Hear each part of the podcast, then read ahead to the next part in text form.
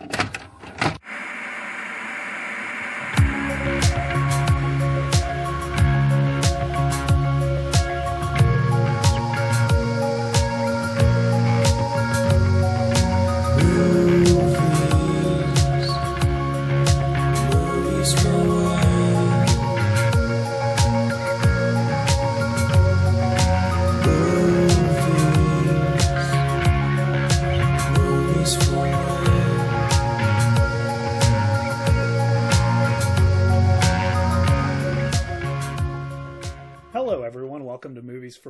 This is a little bit more of an easy listening episode. We've been uh, firing on all cylinders recently, and it's the holidays, and we all need a little bit of a break. So we're just going to do a little bit of a Q and A. Um, our first question comes from uh, Julian in uh, Inglewood. He said, um, "What does Marcellus Wallace look like? What? What does Marcellus Wallace look like? What? Is he black?" Wh- What? What ain't no country I ever heard of? They speak English and what? What? Does he look like a bitch? What? Say what again, motherfucker? I dare you! Okay. Okay, our uh, second question, also from Julian in Inglewood. Um, we happy? Oh yeah. We happy. Okay. Our next question comes from uh, Mia Wallace in the Valley. Um, she said, "What did the squish com- tomato say to the other tomato?" Mustard. God damn it, Greg. and finally, for Mr. Tarantino, um, No, no, no, no, no, no, no, no, no. I wasn't gonna say it. I wasn't gonna say it. No, you weren't. Is there a sign outside my house that says "Dead Intro Storage"? Uh, I was looking for a way out. I knew you guys would stop me. I wasn't gonna say it. sc- scared you, didn't I?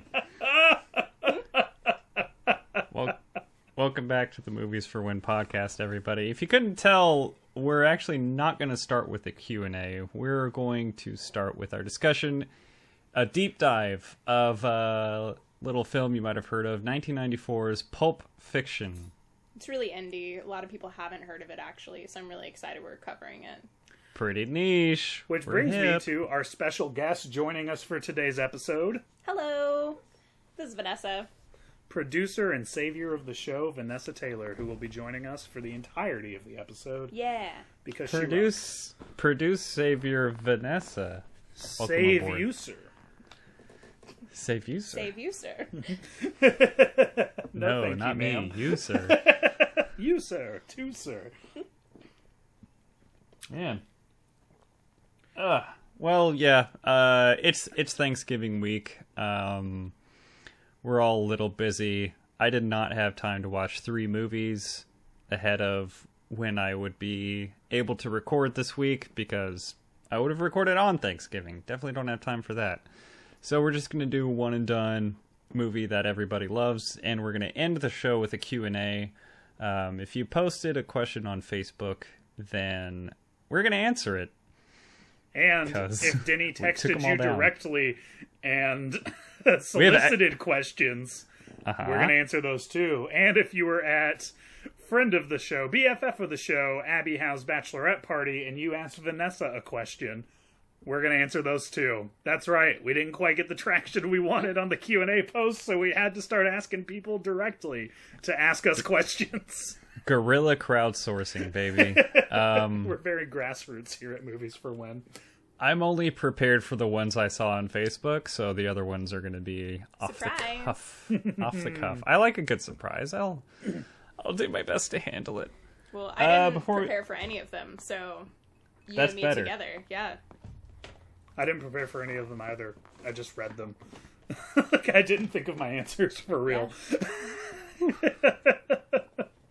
Hell yeah, dude. Uh, I got them all typed out over here. Luckily, um, Denny, before we get into the Q and A, we do have to talk about the movie that we're going to talk about.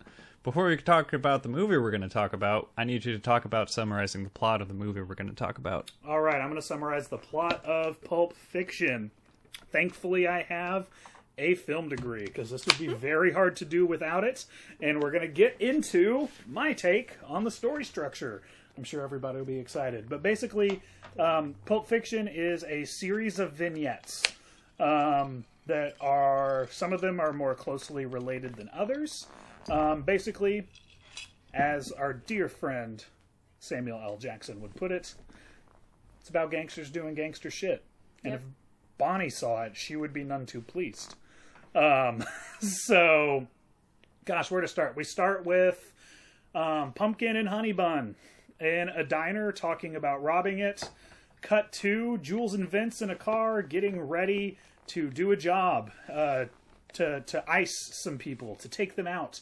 But there's a lot of organic dialogue um, that is just really fucking cool about royales with cheese and foot massages and Tony Rocky horror. And um, basically, they go in there.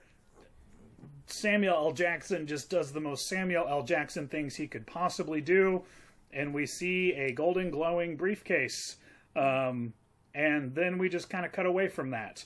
We jump to the boss man, Marcellus Wallace, uh, who is fixing a fight with Butch, um, paying him to go down in the fifth. Say it. He's going down in the fifth. Your ass goes down in the fifth. Um, um, then uh, Jules and Vince walk in and very different and kind of dorky clothes. Yes. Uh, they look like dorks. Um, and then we find out that Vince is going to take Marcellus' wife out as a favor that night.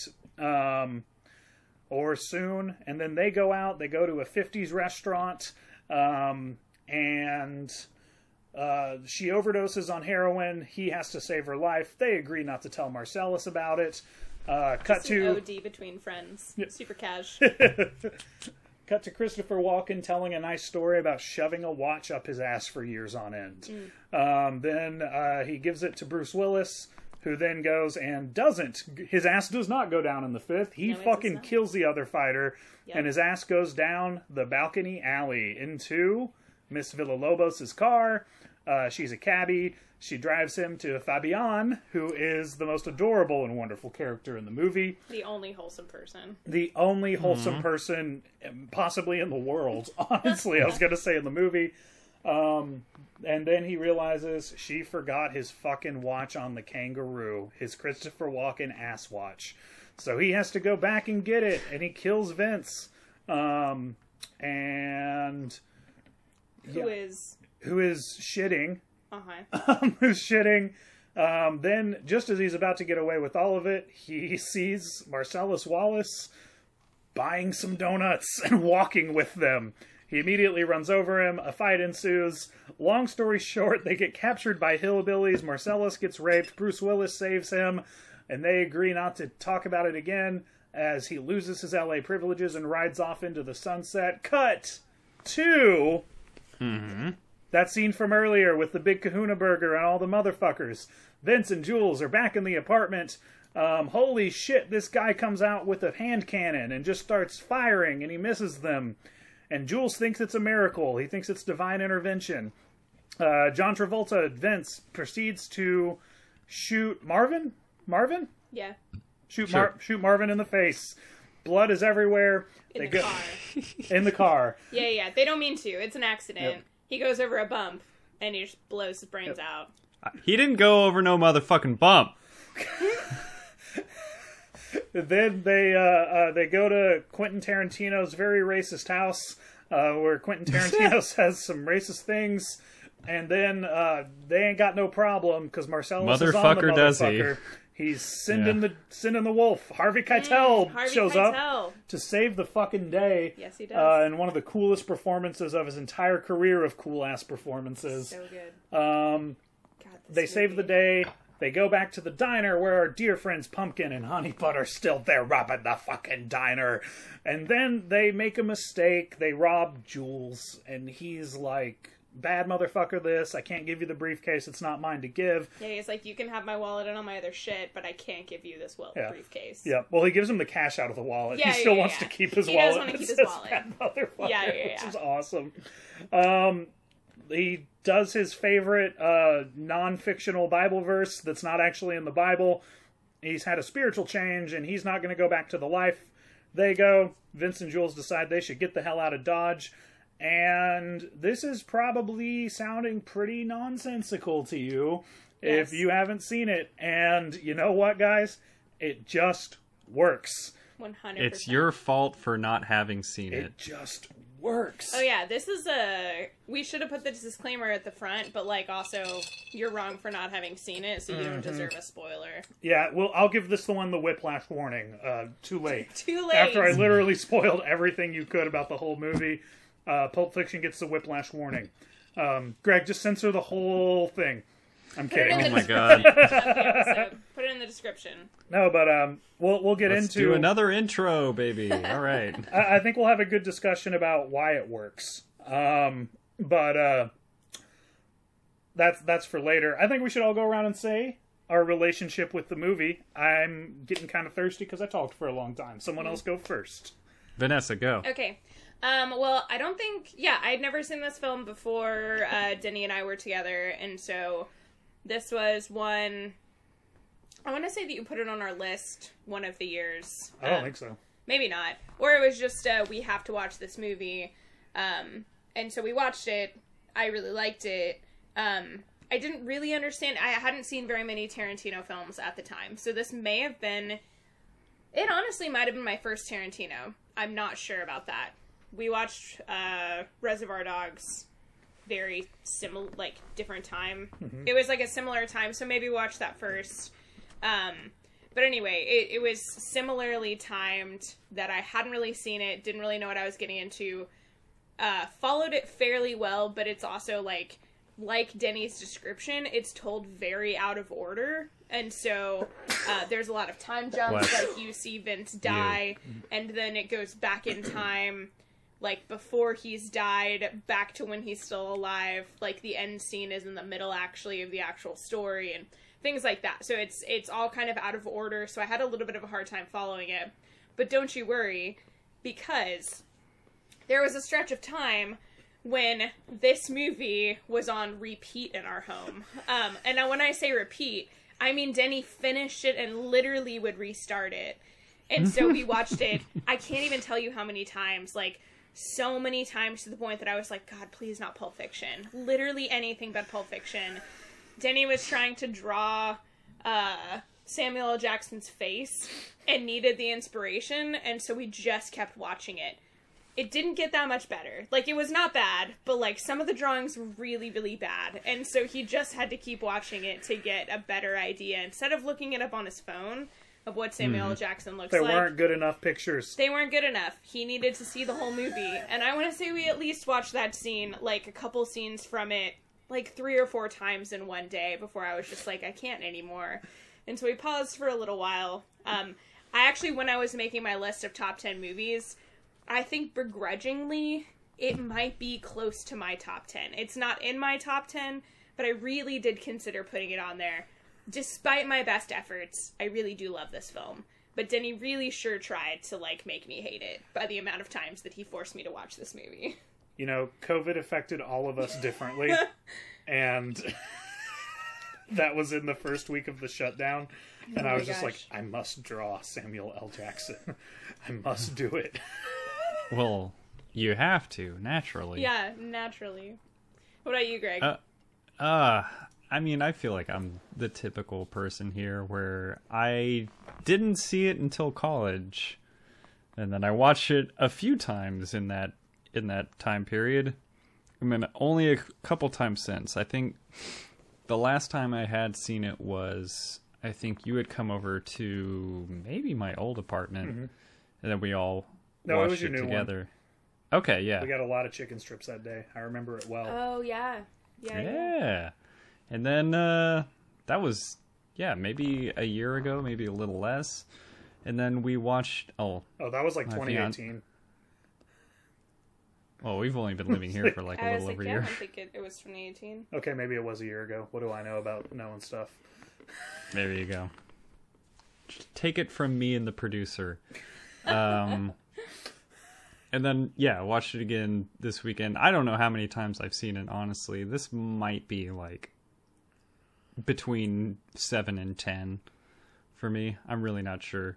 Um, it's one of those movies where the more times you wa- it's you see it one time and like Vanessa was saying, the scenes being out of order, you might get a little confused about what's going on, but you remember everything that happens. Like my fiance, who's on the floor over here watching stuff on her iPad, she, um, the time we all watched it together at our apartment, that was her first time ever seeing it. Mm-hmm. And we watched it again this weekend, and even though she maybe didn't remember the entire story structure, she remembered every scene that happened. Like all the lines were going, and she was kind of saying them along with the movie every once in a mm-hmm. while, and just having a great time. Like every scene is iconic, and it's just the more times you watch it, the more cohesive the story gets, and you do fully understand what happens uh, with enough repeat watches. Maybe not three times in the same day, like some of us apparently have done. Yeah.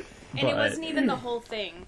Because I've definitely seen the like Uma Thurman scene way less than I've seen every other scene in that movie. Oh yeah, movie. Samuel L. Jackson's not in that scene. Exactly. Also, yeah, too bad you didn't try to draw Uma Thurman. I can't draw girls. I learned how to draw from drawing pro wrestlers and Pokemon. Um, he's sexist, is really what he's saying. No, it's That's no right. matter how hard I try. Whenever I draw a woman, she always has like a very A black eye, you sexist. Oh, she always has like a chiseled jaw, a huge neck, and a huge sloping shoulders. forehead. Like Yeah. So she's she's always super hot. I honestly probably can't draw like regular men either. I've learned how to draw from like drawing Triple H over and over again. like everyone is jacked when I draw them. Do Very it- particular looking man. Do a self portrait. I'm curious. I just draw a pear with a smiley face on it. it's got a beard. It's me. God, didn't know this was the the roast Denny Taylor hour on movies for when. Um, so my history with Pulp Oh. Fiction. We're just getting started, boy. I'm aware. Um, my my history with Pulp Fiction. I first saw it when uh, I was 15 or 16, and I was a good Christian boy, and I was very, very concerned with the content of movies and if they were sinful. Um, and the theater kids corrupted me, um, and it was like a whole thing that Denny was watching Pulp Fiction with them, um, and uh, This movie's pretty sinful. yeah. Oh, I was like praying the whole time I watched it. but it ended, and I was like, that was fantastic. I'm never watching it again. Um, and if I'd only held true to that promise, Vanessa would have been much happier in March 2020. but um, a couple years later, I did watch it again. Uh, I slowly watched it more and more. When I was in uh, film school, my roommates who weren't in film school would uh, their running joke was that like anytime I told a story about talking to a professor or an advisor, they'd be like, "And then he said, hold on, this is my favorite scene in Pulp Fiction." Um, their their running joke was that everyone who worked in the film school was just constantly watching Pulp Fiction. Um, and uh, I had a professor dedicate an entire class to explaining his theory on the story structure, and I think he's right, and I'm going to get into it later. And it's one of those that, like, I guess, like in, uh, like, really the like mid to back half of my 20s, just every time I watched it, I liked it more and more until it just became one of my all-time favorite movies ever. And even yesterday, I watched it. I watched it yesterday, and I had a friend over last night, and he was like, "Yeah, I actually don't think I've seen it start to finish, like in one pass." Um, and I was seriously like, "So do you want to watch it?" like for like the second, I was totally ready to just this two and a half hour movie. yeah, I'm gonna dedicate. Uh, uh, what's what's two point five plus two point five? Five. Five, Yeah. yeah. I'm going to dedicate five hours today to Pulp Fiction. Yeah. I was ready to do it, but alas, it did not happen. Have we ever watched it like chronologically, or is there a cut of it chronologically? Oh, there's got to be. Because I I wonder think just how be. that would be. I mean, obviously, it would not make that much sense, but Yeah, it it would switch perspective an awful lot. Yeah, yes, it would. Yes. I mean, it would essentially be an anthology. Hmm. I don't know. Anyway, where do we start? Where do we start with Pulp Fiction? Well, so this is a one movie deep dive episode with a Q&A. Why did you select this movie of all movies to be the only movie for this one? Cuz I gave you the choice. Yeah. Uh, our only other solo movie episode was Pig and that felt like a uh, you know, a two-person choice. I kind of wanted to give you this one, but uh why you- did you pick Pulp Fiction for this? Do you really want to know? Yeah, sure. It's because Vanessa was out of town this weekend, and I didn't want to torture her with making her sit through it again. and I was really surprised when she wanted to participate in the episode. I was Yeah. like, hell yeah. now Um, she's going to talk about it. I wanted better. to watch it again, and Vanessa wasn't going to be here. Um, but no, I also thought that it had. Um, I thought it had the legs too. You know, like I was just like, we could really, really go infinitely deep into Pulp Fiction. So you know, I, I just thought it was a good fit for if we're gonna like try to dive a little deeper than normal, and also like, I wanted a heavy hitter. You know, like you don't like. I wasn't about to pick. Um, I don't know. Nightmare on Elm Street Five. Like you know, like I, I wanted a like Ah. I wanted just like an all time heavy metal ass. Like I didn't want something like weird or niche. You know, like I wanted to do like a big fucking name movie, and Pulp Fiction fits. And I love it. Yeah, It's One of my favorite movies ever made, and honestly was wondering when we were going to do it on the show. So Yeah, it's you know I love it too, and it's just like, what episode would this be part of if it wasn't its own thing? Mm-hmm. You know, Eleven's barking. Eleven, cut it out, baby. barky dogs I mean, it are would. gonna Sorry, be barky dogs. It would literally have to go in like a Tarantino episode, but now we can dive a little deeper into Tarantino when Yeah. we eventually do that. Let's go foot first into Tarantino's uh, film work, Yeah.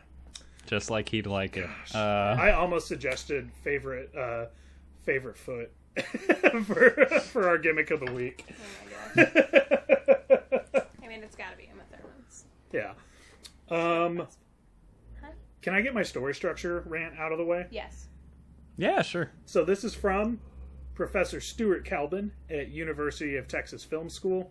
His theory that he passed on to me about why this story works and why it resonates is that even though the events happen out of time sequence, they still follow the story structure that we are familiar with in all movies. And in fact, for this narrative to follow that structure, you had to tell it out of time sequence I think um, because of the rise and fall of everything. His theory is simply that um, it is a movie about second chances and what people do with them. Um, and I think it really holds up because even like when we first see uh, Pumpkin and Honey Bun, they're talking about how they've gotten away with some robberies already, right? Like they're they're already burning through some chances at at, at things. Um, so basically, we start with Pumpkin and Honey Bun.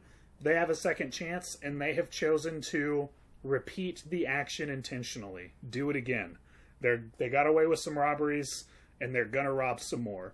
Um, cut to Vince and Mia, who get a second chance after this scary overdose scene, and nothing bad happens, and it's all just okay. They get a second chance. They're not to intentionally do that again, but they have also learned nothing. Like they like took nothing away from the experience. They were Yeah. just like, huh, whew, we got away with it. Sweet. And we see that later um, when they like see each other uh, after the fight gets thrown. They're like, oh, I never got to thank you for dinner. You know, like we see that they just they they put that in there very intentionally to show you. First of all, this is the time that this is happening. Dinner's already happened. Um, and second of all, um, they're just going on with their lives. You know, like they Yeah, they they settled right back into their norms. Yep. one hundred percent.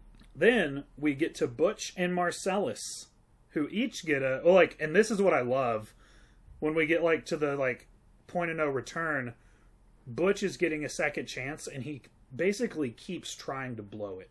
He's like constantly being so careless and so stupid in such a high stakes situation um, that he's like clearly not like aware that he has a new lease on life right now, right? Um, Mhm. And then we see um, they run into each other. Marcellus is being raped, and Bruce gets away. He realizes he has a second chance, and he chooses to pay it forward and give Marcellus a second chance. And Mhm. Marcellus, in return, after Bruce or Butch rescues him, Marcellus pays that forward and gives Butch another second chance. They forgive each other, and they also used their second chance to do something good, not just look out for themselves. Then we get to the penultimate. Jules has a second chance after not getting shot and getting away with that murder. Um, and not only does he give a second chance to dear uh, dear Pumpkin and Honey Bun, um, he chooses to give them a second chance and get out of the life that he is in. He chooses to take away some meaning from what he has experienced. And so he does like the best thing we've seen so far is you use your second chance to give another person a second chance. But what we haven't seen yet is Jules says, "Fuck this life. I'm leaving. I'm just done. I'm gonna wander the streets and get into adventures." Is what he says is his plan. I'll just be Jules. Um, I wanted the earth. No, he's gonna be a bum. No, I'll just be Jules.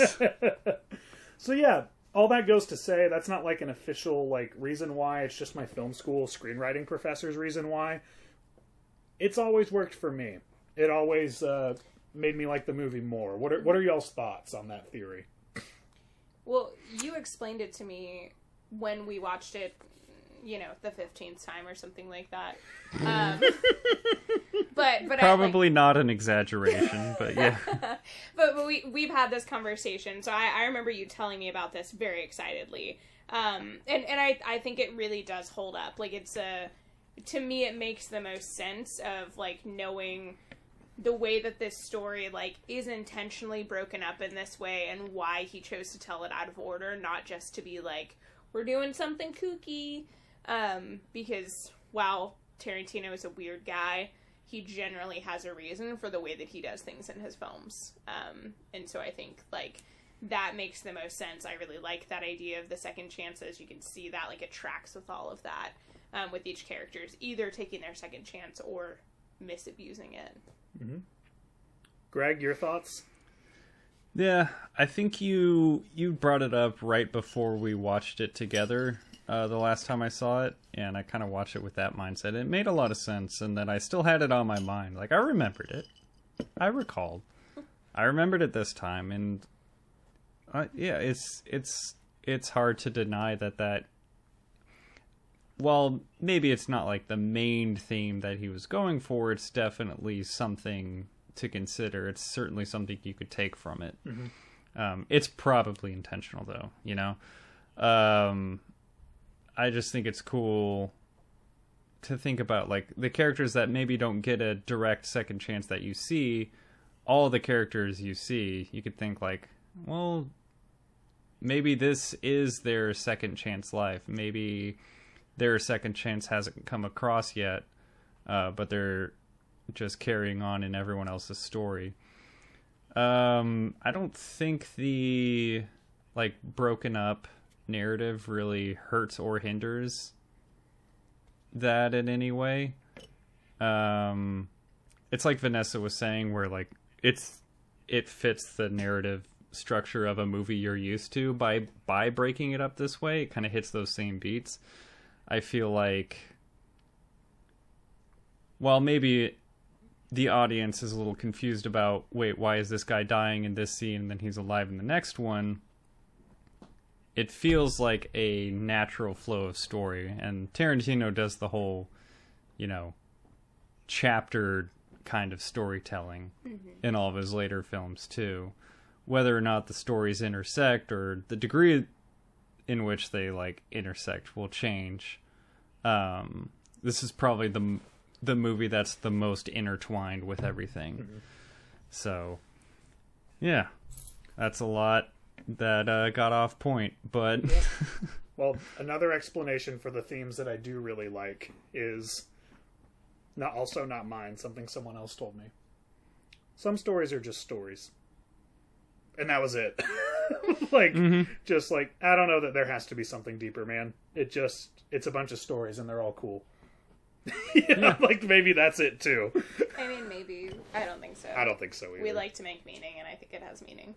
I agree. Yeah, but but I even like to your point, Greg, of like the uh, people who we don't know if this is their second chance, kind of bebopping in and out of the story as like secondary characters. Like even Tarantino's character, there's an implication that he's been like in the life before. That's why Jules knows him um, and knows that it's like safe to go there, but Bonnie can't find out because like she's his second chance life, and if she were to find out that like shit was going on that he was still in that space then it would be that that could fuck up his second chance life I didn't even think about that. Yeah, that's good. awesome. That's really awesome. Mm-hmm. Because the whole That's time the I was Bonnie watching it, situation. the Bonnie situation, the whole time, this time I was watching it and I was like, why does Jules know Tarantino's character? Billy? Is his name Billy? i have no idea I don't remember. I forget. Yeah. Um, I was like, why do they know each other? Like, it never, like, I never thought much about it, but, like, Jules calls him his partner. You know, he's like, oh, I got a partner over here. Um, and I was like, it, I don't know. As many times as I've seen this movie, I never once was like, how do these guys know each other? And maybe it's just because we know so little about everybody Yeah. and, and their backstory in this movie. Um, but yeah, that makes a lot of sense. He Mm-hmm. maybe got out of the life. Um, maybe that's what gave Jules the idea. yeah He was just there. He just saw a life after Mm-hmm. gangsters doing gangster shit. yeah yeah. Like tea towels that you can't get blood on you know like things like that Guys, I'm telling you, as many times as we've watched this movie and talked about it, there's such an awesomeness and so much depth to it that we're still thinking new thoughts about it right now in the Yeah. moment as we're discussing it. Like thoughts we mm-hmm. haven't thought before. Like, that's crazy. yeah That's so cool. Thanks for the new thoughts, Vanessa. That was You're a great welcome. new thought. i mean it was a piggyback off of greg's i wouldn't have thought it if you hadn't have thought it first so Group effort. Mm-hmm. There we go. I mean, like, Uh, Tarantino's character even gets a second chance at a bedroom set. and an uncle. His first uncle's Yeah. no longer with him, but his uncle Marcellus is. there you go That's right. He's got a fistful of cash for you, buddy. Mm-hmm. I like. I have oak myself. That's what I have in my bedroom. you like oak? Yeah, sure. Oak is nice. Yeah, it's nice.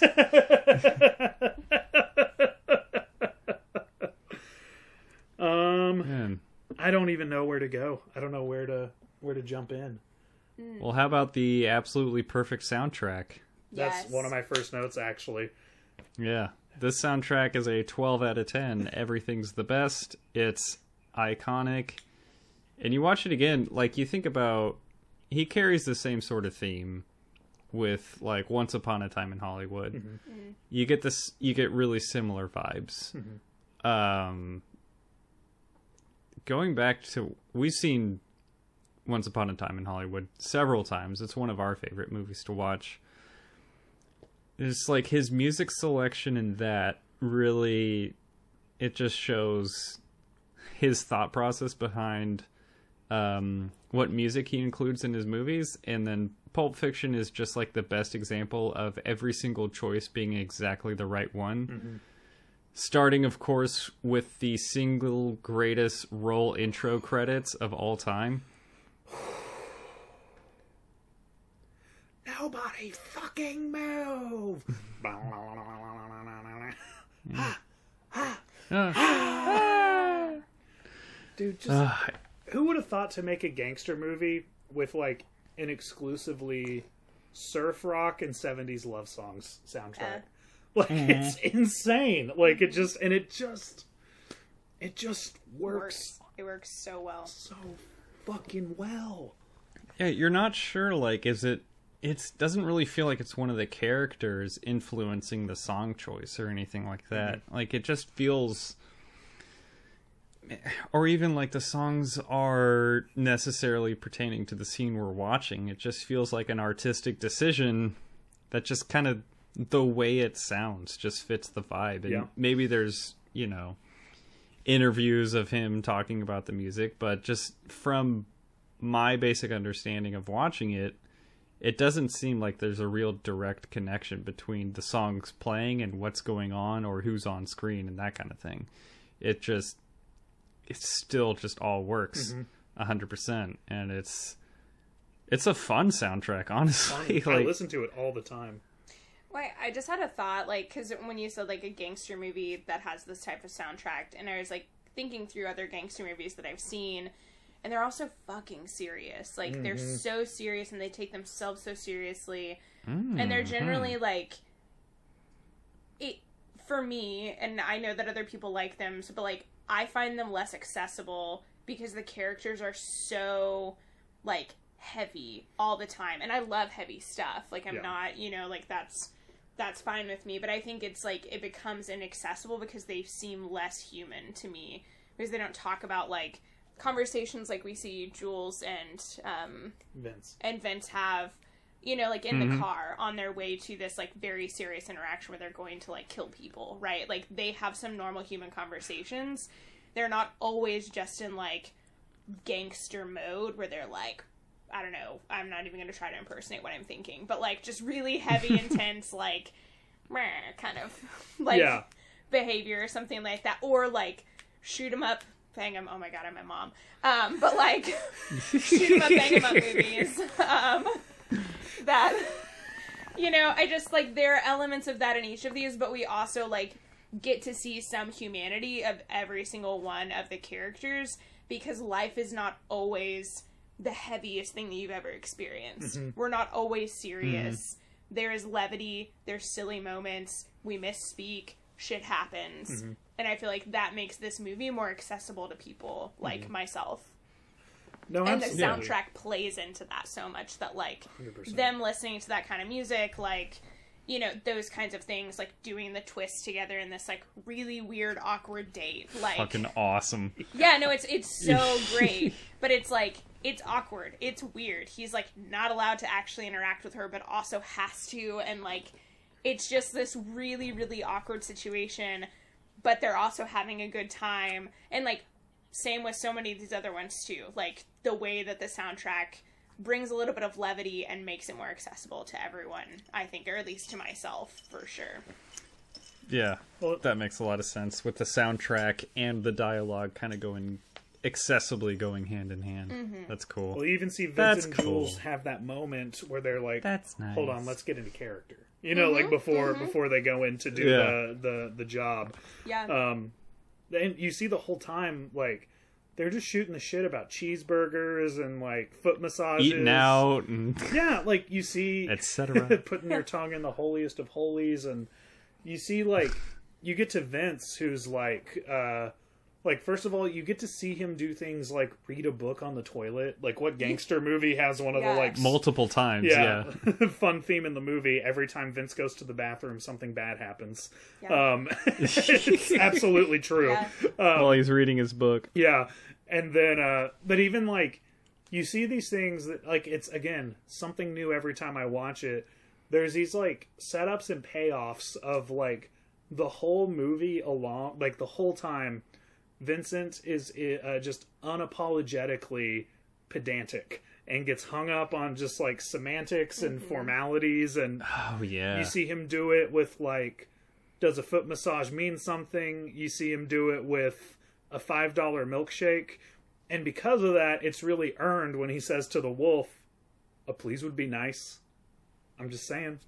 It'd be nice Yeah, if like you his- said please. You just see that he's like such a shithead who can't let stuff like that go, and he is that way the whole movie. and that's why he can't take a second chance, I think, too. Oh shit!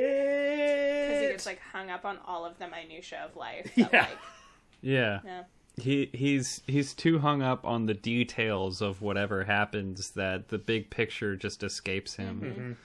So that tracks. Well, that's And then uh it's con- it's what he's saying while they're cleaning that like he's never he's like oh my god i said i'm sorry why is everyone still giving me shit and it's like because you blew Because I'm- guy's head off Yeah, yeah. You murdered because a I'm literally we scooping weren't- brains out of the back seat. Yeah.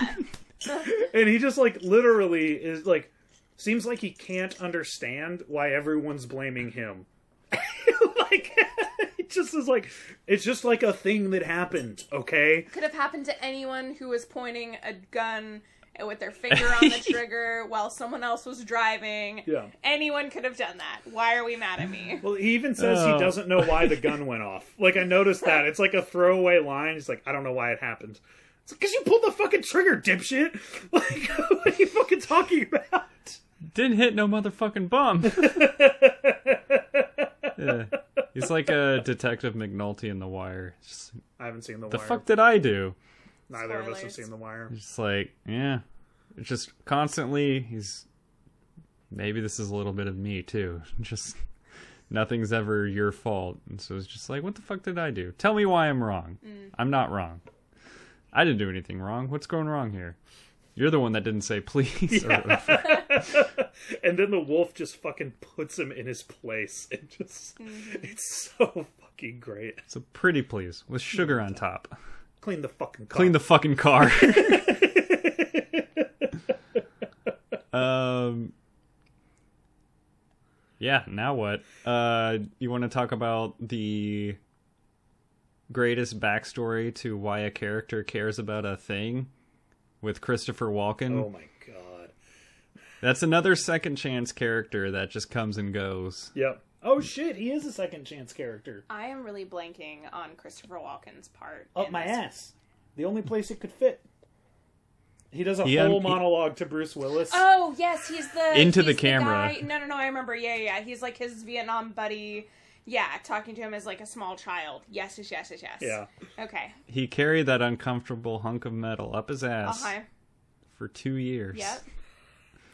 Oh man. I, I like I wrote down like um that his method absolutely must be like arrive, legendary monologue, leave. Like that's just all he does in the whole movie. Yeah. That's his role research for this. Just like and just the way I remember the first time I watched it. Quentin, I've got these dress blues. The way I'm on my way to go destroy a country bear hall. bears. um This is not over. Vietnam. Uh, the way he throws away the line caught me off guard the first time I saw it. Like he's doing all this backstory and just sneaks in like I hit it the only place I could up my ass. And I was like, "Wait, what?" Yeah. You know, like it's like that every time. He just like sneaks it in there that this is a story about him putting a, a family heirloom up his butt for years on end. it's just masterful. It's so it's so sincere and emotional, and he's like meeting his like his best friend in their most dire and desperate time. He's finally meeting his son that he's like committed this errand to, and he's finally opening up about everything that happened and. Part of it was uh, he stuck a watch up his ass, so the the first time I saw it, and it ended up very obviously being not the not the case.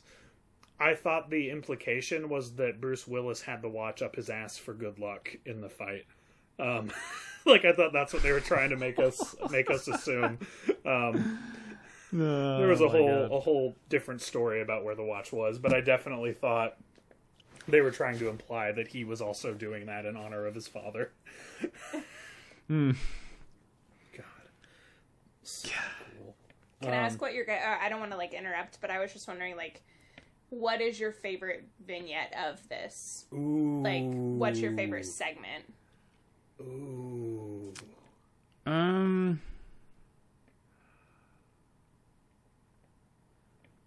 Denny, if you have one, go ahead. I'm. It's- it's- I'll- It's asking me to choose between my children right here. I mean, for sure. Vanessa, do you have one?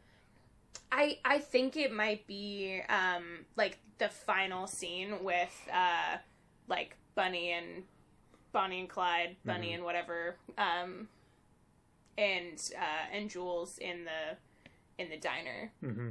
Just when they're asking for the briefcase, when like they're all freaking the fuck out and like everyone to be cool, tell your bitch be cool. Yeah. Like it's just so good.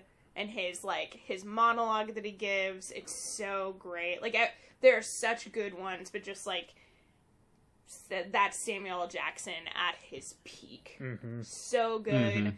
The way that like the two actors of Honey Bunny and whatever Pumpkin. Pumpkin, thank you. Um, the way that they like defer to him and like also take up presence on the screen Mm-hmm. like is so good that they just like all of them are it, it resonates with me at such a good place that like I really like some of the other scenes. I think that they're awesome, but that's the one that sticks with me when I think of like what do I think of in Pulp Fiction? It's that scene. Mm-hmm. I, I think I've got to agree with you. Although I do think that uh, the first Vincent Jules in the apartment scene is the best scene in the history of cinema. Like, I really, really do think it is the best scene ever. Don't want to argue with that. Yeah. Um, I, I, I, I think I got to go with my favorite vignette. And if we're counting it as uh, the whole them cleaning the car thing, are, are we including that? Or I, just I them would say it's like whatever that like segment entails is Yeah. that vignette. So like for me, it would be yeah, probably. Well, it's like whenever there's a a hard cut to another like segment, right? Like Yeah, the time doesn't break down. It go like yeah, then we, I then I would say that's one vignette. we we follow them linearly from dodging the bullets, head blown up in the car, cleaning the car, disposing of the car, and going to the diner. Yeah, I'm gonna count. Yeah, that's no question the best. You know, like because we Sure. get we get everything you just said, which I 100% agree with, and we also get the wolf. You know, like Sure, so if if we're counting the whole sequence, yeah, that one is is hands down the best one. I would Yeah. say. Uh, I can't really disagree with that. Um, as for vignettes, it's like the best one, and like, if the whole movie was that, like, would I be mad? Probably not. Right. Like if if I just saw that and maybe like a couple other scenes to explain some of the other storylines, I wouldn't be mad at all. Um, I'm glad everything else got fleshed out the way it did, but damn, like every beat of that story that we come in on, because we come in on it from the other diff- the other different vignettes like several times. It's like, and every time we come in on it, it's just cooler and better, more interesting. Like it's it's great. I guess I didn't realize that that was like. I thought that there was a break in between, and I, I, in my defense, I did not rewatch this with you guys uh, this weekend. Sure. but um, I really like. I mean, that probably is. You're right, like the best section for mm-hmm. sure. I was thinking that there was like another something that intermixed between that of like the apartment scene and then the like the house, the blow, like the car scene and all of that, like with the I, wolf I think it confused you because they do do do do.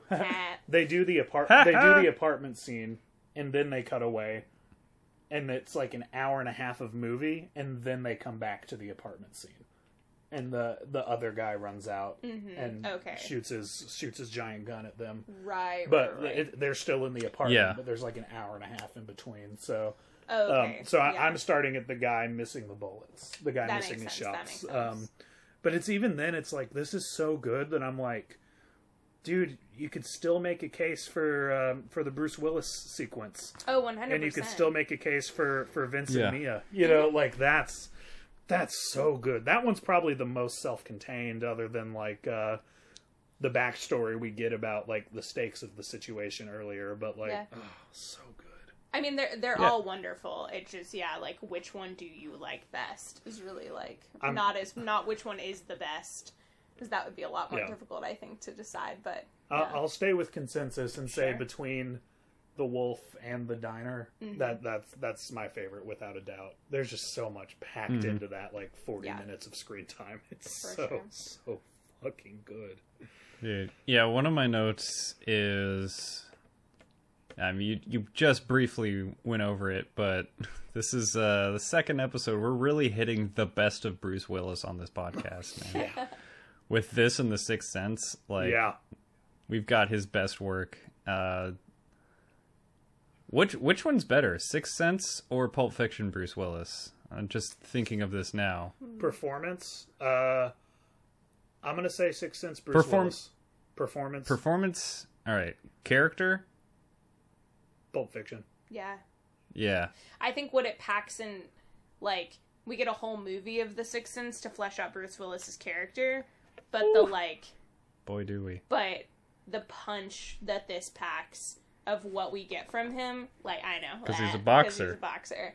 Um, Hey, the boxer.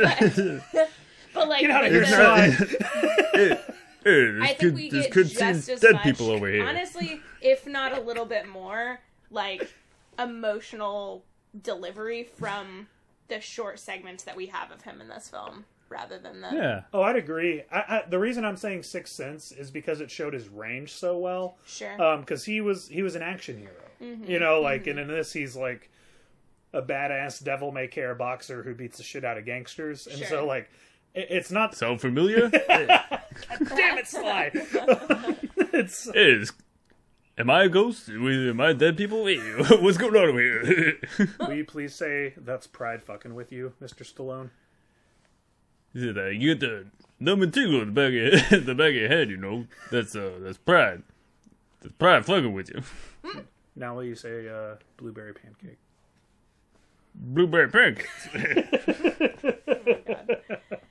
So I wish uh, I, I I wish I just had like a like a pot belly. You know.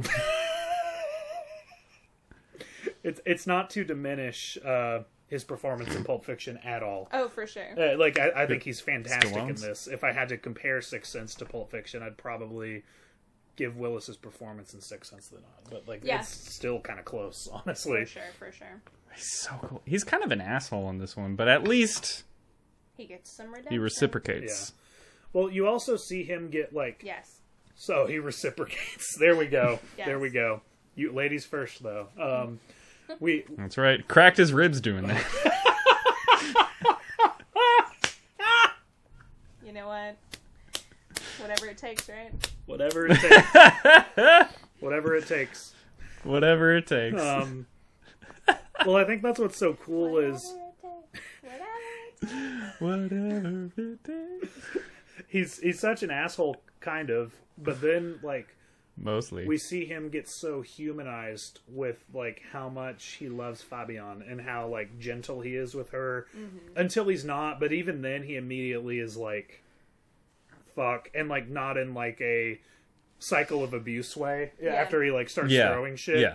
he really does stop and reflect and doesn't expect her to rescue him and is like, "I'm really sorry."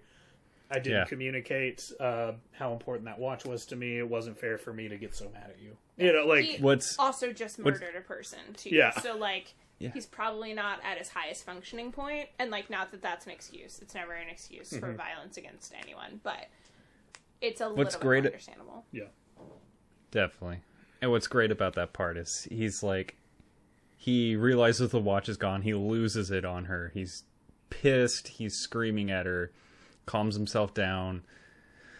It's not your fault. I didn't communicate it. Yeah. I'm really sorry. Please don't be upset. And then he gets in the car and he keeps yelling, "One motherfucking thing I asked her to do is not forget my father's fucking watch." Mm-hmm. Just doesn't continue to take it out on her, Yeah. but takes it privately. Absolutely. Um, it still needs to be I processed. mean, like, have you ever done that for me?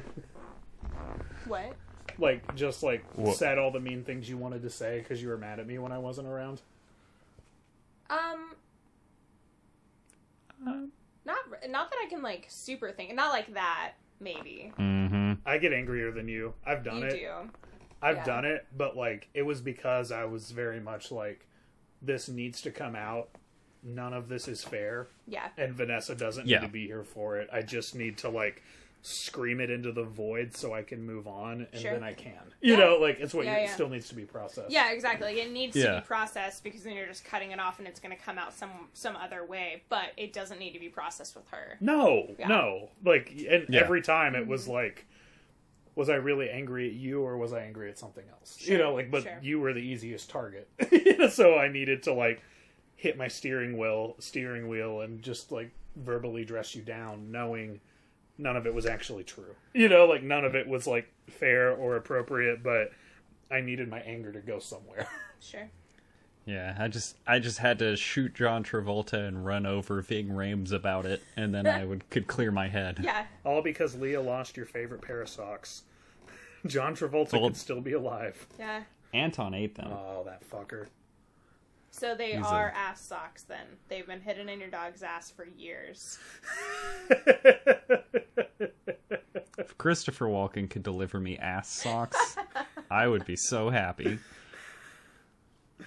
Uh, Uh, right, they I- were beige originally. It's not. Damn it. I've got, I've got another comparative question uh, for the, for the for the community. for us, Yeah. For, yeah, Um, for the- Yeah, for the two people here, yeah. um, Uma Thurman's better performance: Pulp Fiction or Kill Bill? Ooh, seen Kill Bill. Oh shit! I forgot you haven't seen Kill Bill. Sorry. neither has she. She's she's snoring. Movie day. We should skip Kill Bill one and just watch Kill Bill two. That's fine. It's amazing and it completely summarizes Kill Bill one. It's a very inconsequential movie. Kill Bill one's a lot of fun though. Um, that's hard though. I'm I want to say Pulp Fiction. I, I do too. It it's something I I thought of this time, and like every single time I watch this movie, I'm like, man, the diner scene and the overdose thing, like this section is way longer than I remember, but it never feels that long. Even though it's not part of the uh, you know apartment shooting or the uh, cleaning up the car after shooting Marvin scene or the Bruce Willis stuff. Like it's it's a whole other story, and it gets the screen time it deserves. But like it never feels that long, and I never remember all of it. It's the most Uma stressful scene I've ever watched ever. Like I get so so stressed out. stressful. so fucking stressful. Then we got Jody with all the shit in her face, just like being like, "This is neat." That's my wife. I'm sorry, man. yeah, I'm gonna say But- Pulp Fiction. I'm going to say Pulp Fiction just because she's with the little time that we get to see her, she's so endearing. Mm-hmm. Like I love her in this movie, She's a- dude, man. Mia Wallace is. I think it's Uma's best performance. Actually, like it's so good. all the like cutesy stuff she says like she'll be there in two shakes of a lamb's tail and she's just like saying all this uh Disco. disco don't be a I don't know if you guys i can just see did, that, but i just aired a square but for the audience and at home like little uh, little perforated lines followed it too. Mm-hmm. It's perfect. that's right don't question it All right, what about this? John Travolta in Pulp Fiction or anything else John Travolta has ever done? Well, I love Face him off. as hairspray, so you know. He was actually pretty good in Hairspray. I God, always ex- face off. His his his Nick Cage in Face Off was pretty great, to be honest. It honestly, he did a he did much better at being Nick Cage than Nick Cage did at being John Travolta. Nick, Cage, didn't was try to be just- John. No, he was just, just being insane the entire time, and John Travolta did a really good job of caging it up. yeah it's hard to cage um danny pudi has the best Nicolas cage Oh, john without a doubt. travolta tried his best though Yeah, he channeled And the I think essence he did of fine. Cage. He did not do a great Yeah. voice, but he channeled the essence of what it is to be Nick Cage. I feel like fairly well. i think you're right Dude, Uh, the next solo movie will be Face Off. Thank hell you. yeah! Uh, that's not a that's not a promise. Hold on. yes, it is. Don't break my heart. Um, Oh one boy. solo movie eventually will be Face Off. How about that? a Star Wars story. Oh my god. Um, no, I always I keep I'm a rogue one. fuck you, Greg. I keep expecting Travolta to be like an S tier actor because of Pulp Fiction. Like every time I see him, I think he's a better actor than he is. And he's not like horrible. Like we just listed a bunch of great, great Travolta Ah, performances. But then we forgot his best. Yeah, We but all we saw it also saw the fanatic. I was gonna say we forgot his best work ever, the fanatic. Moose is in the house. Ugh, God, I hated that. I hated that movie. he has to poop. Ugh, I hated it so much. I loved it. I hate. Uh, You know what? Next solo I'm, episode. I'm I'm in the middle of you guys. Next solo episode's the fanatic. Fuck it. I honestly do don't that. li- like.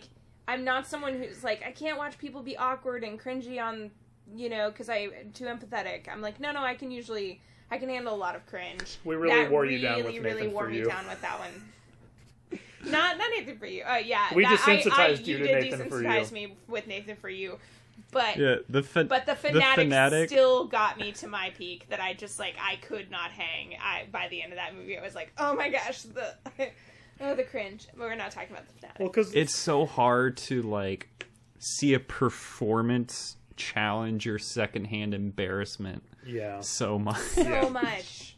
Well, like Ugh, I felt sad oh, buddy, when, he, stop. when I found out he insisted on it being released in theaters so he could submit it to the Academy. Oh my god. Um, that like I was like Mhm. it, it stopped being funny. I felt like I was like reading his diary and laughing at him. You know, like it but felt also, too. he Don't it. publish your diary. It felt exactly, yeah. It felt it just felt too vulnerable that you like it would be one thing if he was just like cashing a check, but when you saw that like that was him trying. Like That was a passion him- project. And he clearly decided to do absolutely no research on intellectuals with or intellectuals individuals with intellectual developmental disabilities um, and before he exploited them he clearly did no research on them No research um, whatsoever. and it was Yeah. oh god fucking fanatic um, So we're talking about Pulp Fiction, We are, right? sorry. hold on Uh, I'm getting another beer. You guys talk about Pulp Fiction for a minute. okay. You want anything, babe? Um. mm. Yeah, give me a blood and honey. Cool. Thanks, babe. You're welcome. all right, Vanessa. Yes. Um, so you didn't see this movie until you were with Denny. Mm-hmm. Um, I'm guessing that's within the last few years. Does this feel like a 90s movie or is it very is one of my notes here is that it's not at all era dependent. Like there's some scenes with, you know, giant cell phones, but this doesn't feel Yeah. like a movie that depends on having a 90s mindset to understand everything that's going on. No, I I completely agree. I think like uh, even when you said that I wanted to be like it wasn't in the 90s um because it it's so like current. It feels so very current. Like obviously it's set in that time period. Um, which I think makes sense because a lot of these like miscommunications could have been handled by cell phones. Um, Like a lot of this could have been like taken care of had everyone had an actual cell phone, um, or even a car phone at some point. Like you know, so mid 90s uh, at that point maybe we could have had some help but I, I think it's like it does not feel tied to that time period like it's not it, it is a step above um, multiple steps above tiers above most 90s movies i would say Streets ahead of the 90s Streets stuff. ahead. Yeah. Streets ahead. I was kind of hoping Denny would pop in for the streets ahead. he didn't hear but we'll we'll retell him um All right. Yeah, no, actually, Yeah. like I, yeah, I really didn't even consider that to the point that I like my immediate initial thought was like, no, it's not. It's more current than that. Like this, it, it Yeah. really is timeless. I I think, yeah, it is not tied at all to a time period in that way that like '90s movies are a genre in and of themselves. It is oh, outside of Oh, most that definitely. genre. I mean, you can't escape like the fashion and everything. Sure, but yeah. It it has the feel of like- something set in that time period, but not tied into that like Only, only hardly. You Yeah. know? It's not like our uh, our last episode where we talked about 50s sci-fi where everything felt like it was the 50s yes. no matter when the movie was set. but this was Yeah. yeah. It's an interesting one. I love it. Yeah. Well, I was even trying to think of like thinking of Bruce Willis um in Oh my god, why can I not think of the film? I'm never mind. I'm going to embarrass myself. Looper. Nope. I don't know. No, it's at the the plaza the it Die Hard. Fuck, Die thank Hard. you. Yeah. yeah. Um, I got there. I got there before. Um, but anyway, uh, Nakatomi Tower, right? Uh-huh. Yeah. Um, but that that feels much more of a '90s movie, like late '80s, early '90s. Like it, it feels. I, I think it does kind of take it a step above that. It can be like literally like enjoyed anytime. It's a great movie, um, but it's it is still. I I feel like it, it is more centered in that genre of what it is to be like a later '80s, early '90s movie versus this, which is very much like it could be at any time period the effects the graphics the film work all of that kind of stuff like the shots are just as current as anything today. It more just feels like it is centered and set within the 90s period. Yeah, and it's kind of like what you were saying with the music too. Is just like it's all a bunch of 70s and 80s songs, but you know, plenty of movies coming out then we're doing the same kind of thing. Yeah. So, Mm-hmm. whatever. No, I agree. Welcome back, Denny. Hello. Uh, we're talking about how this movie is. Oh, Cheers. cheers. Cheers. We're talking about how this movie is timeless. It doesn't feel like a 90s. It doesn't feel like it depends on an understanding of the 90s. It doesn't feel like you need to have a mindset of somebody in the 90s to really appreciate everything in this movie.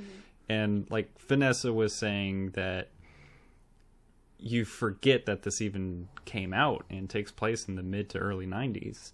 And just like it feels current. It feels recent. It's great.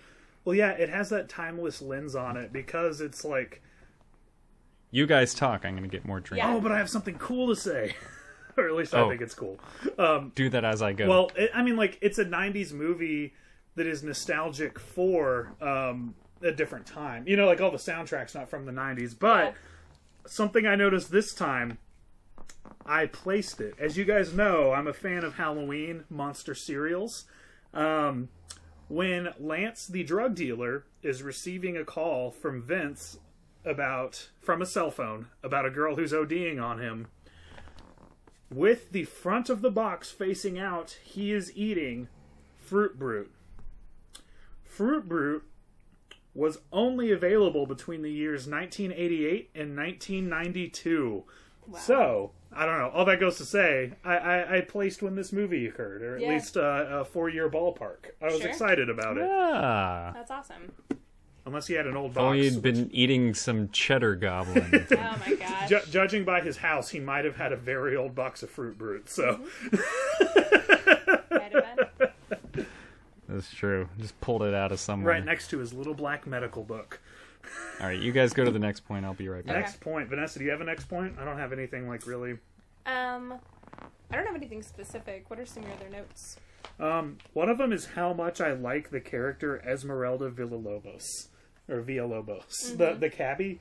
Um, she just get the cab driver for Yeah. Butch. She gives such a fan fucking tastic performance. Um, I just didn't want it to go to go unmentioned. Yeah. Um, I thought that the kid version of Bruce Willis in this movie really looked a lot like Bruce Willis, Yeah. even more so than your favorite uh, Bruce Willis performance Ugh, in the kid. Disney's The Kid.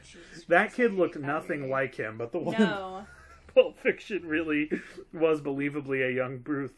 I understand that at some point I'm going to need to rewatch that because I don't even know why I hate it so much, but I just like I'm I'm really not like a movie hater, but I have a feeling of loathing when I think of that movie. Mm-hmm. There must have been something going on in my life at that time that really impacted my view of that movie because it is like like I just feel like disgust and disinterest to the maximum degree when I think of the kid.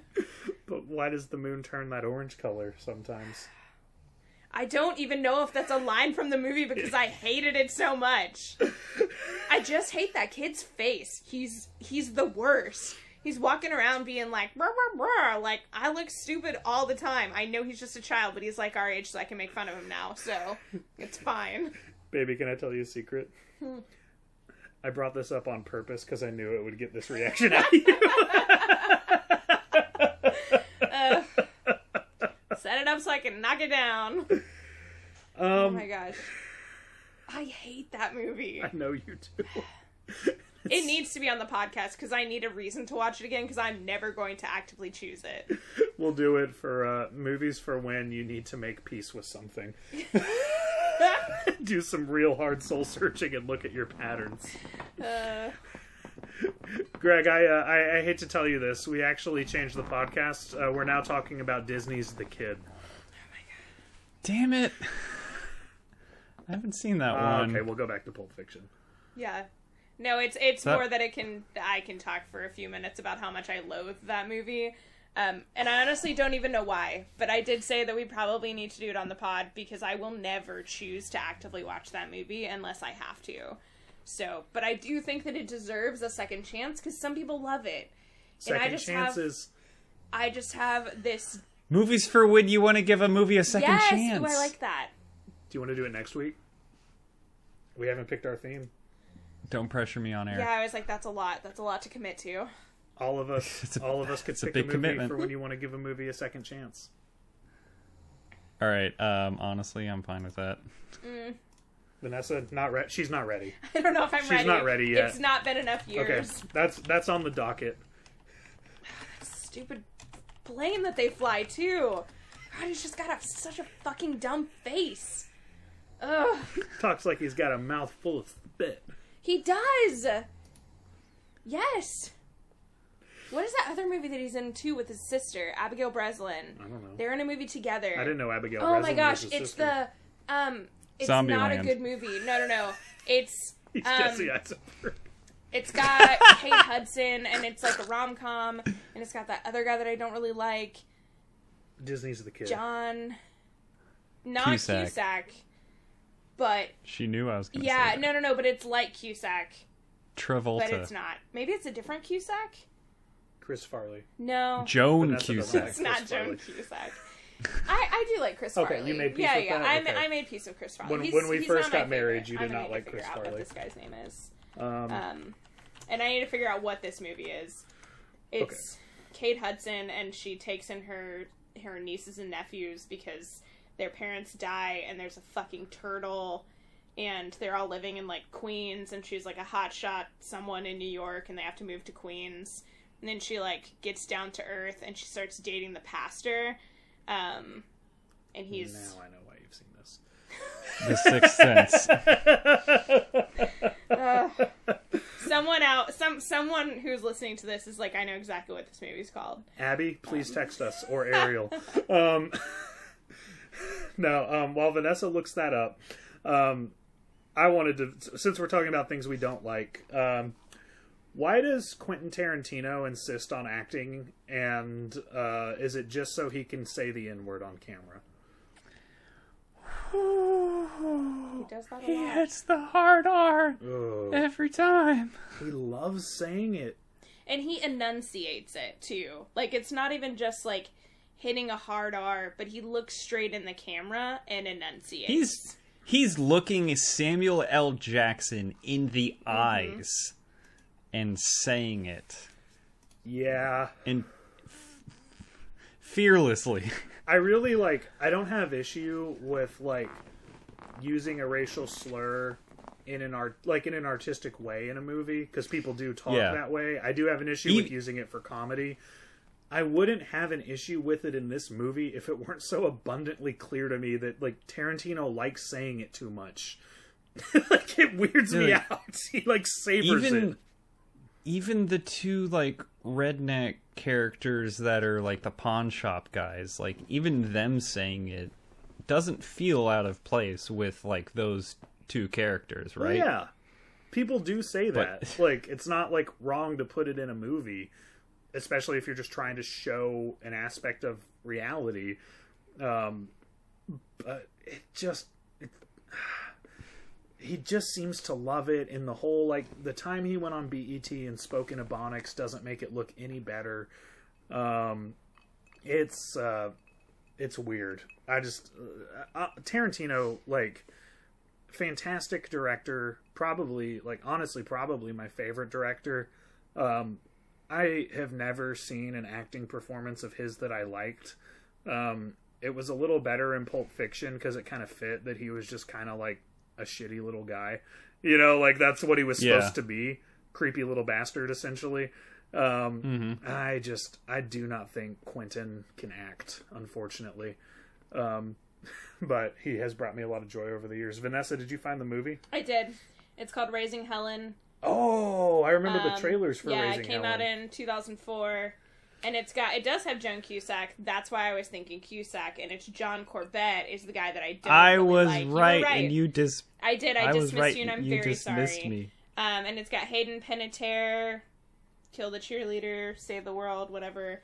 Um, I was out of the country for that. one. Remember the Titans. Yeah. Um, Spencer Breslin, who has a fucking face that is really punchable, Abigail Breslin, Helen Mirren.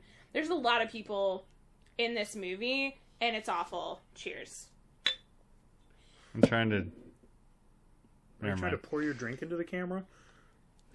No, I'm trying to like make my face. People can't see it, so don't bring it up. I already did. All right. But yeah, um, if, if you want to watch a movie that I imagine does not hold up well, and for some reason I really disliked, I think it's because of the multiple people in this movie that I don't really care for. John Corbett has a punchable face. He's in My Big Fat Greek Wedding, and you want to punch his face the Hmm. whole time too. See, yeah, fuck that, guy, movie. yeah, Honestly, that movie sucks. Um, it does. Anyway, that's that's my. I don't remember really how we got there. Oh, the fucking kid. That's how we got there. I brought it up. I did this. I leave for five minutes and we derail the whole thing. I kept Vanessa on topic. Thank you. yeah, Greg did a good job. So I'm gonna I'm gonna get us back on topic. What do you guys think about this being in the same universe as Reservoir Dogs, canonically? Um, I don't know. I buy it. Yeah, I think it checks out. I mean, it was like originally supposed to be a sequel. What's The- like the only thing that doesn't work right is like that Quentin Tarantino's character is Well, yeah, it was what what was the big reveal, what it was going to be at the end, which I can't believe we got this far without talking about it.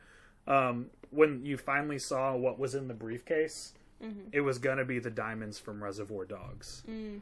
Um, spoiler alert Ah. for Reservoir Dogs: uh, Mr. Pink runs away with the diamonds, um, and that was that was going to be the big mind fuck. Is in the final moments you found out this was a sequel to Reservoir Dogs. Um, Tarantino decided not to do it because he reused himself, Harvey Keitel or Harvey Keitel, Keitel. and uh, Tim Roth, Harvey Keitel. um, and he just Very. And Steve Buscemi. Yes, there's another little sneaky trivia, Buddy Holly. Um, it's it's so sneaky. They sneak him right in there. But yeah, they decided not to do that um, just because he didn't like the same. He's a master of disguise, just like in 30 Rock. He's a chameleon. But ha- People call me the chameleon due to my slender build and big watery eyes. but it is canon that uh, Vince Vega and Vic Vega are cousins. Yeah. Um, the "Stuck in the Middle with You" character by Michael Madsen. Um, Yeah. he's cousins with John Travolta's Vince, and there was a pitched movie of them working together for it. That's fucking Yeah. cool. I don't know. What do you guys think about keeping the briefcase ambiguous? I love I, it. yeah, I really like it. Always do it. Yep. I uh I do like the fan theory that it's Marcellus's soul. Um I do Oh. think it is completely unfounded. Yeah. Well, have you heard that? It's No. it's cuz he has the band-aid on the back of his neck Uh, and there's like an old like ancient Matrix. uh yeah, he was in the Matrix. Um no, there's like some ancient procedure that believed you could have that's your Lawrence your soul extracted from the back of your neck and so people thought the band-aid was because we see the band-aid so much that it seems really intentional and so mm-hmm. people thought it was his soul in the briefcase but in reality Ving Rhames Ving Rhames cut himself shaving and Tarantino thought it looked cool and that's why he's Yeah. there. That's why that's why we get so much of the band-aid on the back of his neck. Tarantino was like, keep it, that rocks. Dude, I I love both. I I love like just stuff that creeps its way into movies mm-hmm. That like inspires such intense and like deep and like just fun to think about fan theory Yeah. and then it has the simplest explanation ever. Like I love that stuff. Mm-hmm. The fact that people can think of stuff like that and also that is just like the simple little thing Yeah. both both are equally fun to Yeah. me and i'm not sure why You know what I think was in the briefcase? A light bulb with a certificate of authenticity Yes. And a uh there was one other item. I think it contained a MacGuffin. Very rare item. People will search high and low for it. Come together. hell yeah dude Hey, wh- while we're on the subject, why is Ving Rhames not an A-list megastar? He fucking rocks. Ving Yeah. Rhames is Isn't the he shit. dead? Not that I'm aware of. But I've like pretty much only seen him in this and Lilo and Stitch. you haven't seen the slammin' salmon No. No, Ving Rhames is alive. Okay. He's the shit, man. Died. I guess he's in Mission Impossible, which I haven't seen, so maybe he is kind of more of an A-lister than I realized. But man, I would I would expect him to just be popping up everywhere. He He's was so in good. Lilo and Stitch. I know yeah, that's he's that's the, like uh, he's the Mr. Bubbles. it's one of the only other things I've seen him in, and I think he's also fantastic in Lilo and Stitch. Um, He's great in everything, He man. Um, who am I thinking of that's dead? A lot of people. yeah, that, you got to narrow it down, man. Come on. oh shit, I forgot he's in Con Air. We gotta watch Con Air do. is all Vanessa's never seen it. I haven't. We gotta we gotta bridge the gap in the cage anytime he's in Vegas in a movie, it's the same character Mm-hmm. theory. We gotta we gotta flesh that out at some point.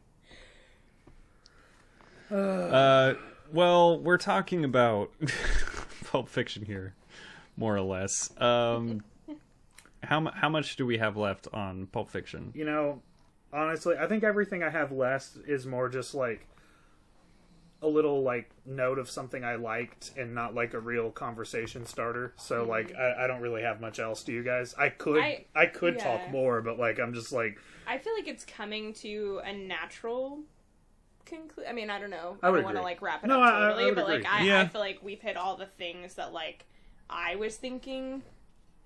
yeah. Vanessa's right. Yeah, ev- everything I have is just kind of a one-off. Um, I could do two more hours of I liked this. Did you guys like it? Yes. Yes. Okay, I liked this Yeah. too. Did you guys like that? You're like I, but like, Yeah. the, I, I've I haven't said nearly all my thoughts of Pulp Fiction, but I do think I've said just about everything anyone would give a fuck about listening to. so, Some, like, the highlights of like. the I have a fan moments. theory. fan Ooh, theory. we love that. Do you, I don't know if this it just came to me this time. It's probably out there somewhere. Um Jules upon hearing about Amsterdam is like, I got to go. That settles it. I'm fucking going. After he finds out that Vincent dies, do you think he goes to Europe and Amsterdam and that's where he begins his journey? Do you think that that's in his future? I never thought about it. Um, I don't know.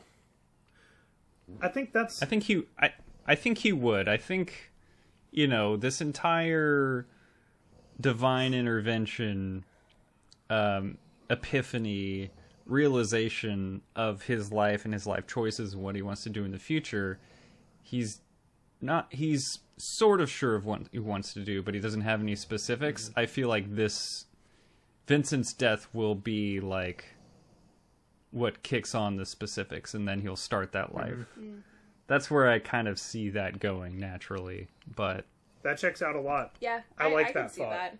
Mm-hmm.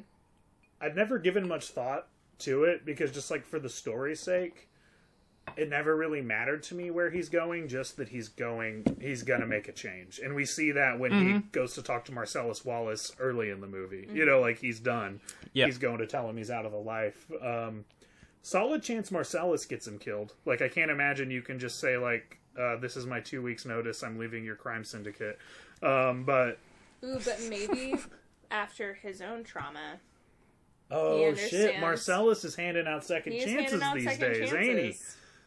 yeah probably Um, I like the idea of Jules going to Amsterdam in honor of Vince because I think he really liked Vince. You know, Yeah. like I think yeah we didn't get like huge emotional moments, but it was clear that they were really good friends. Mm-hmm. Yeah, like they like there like brothers that fight too much. They're like drenched in blood, arguing about if he washed his hands well enough. Like I saw you get him wet. It's- These are the dress towels. I saw I saw you get him wet was Yeah. so fucking funny, dude. you saw me wash him.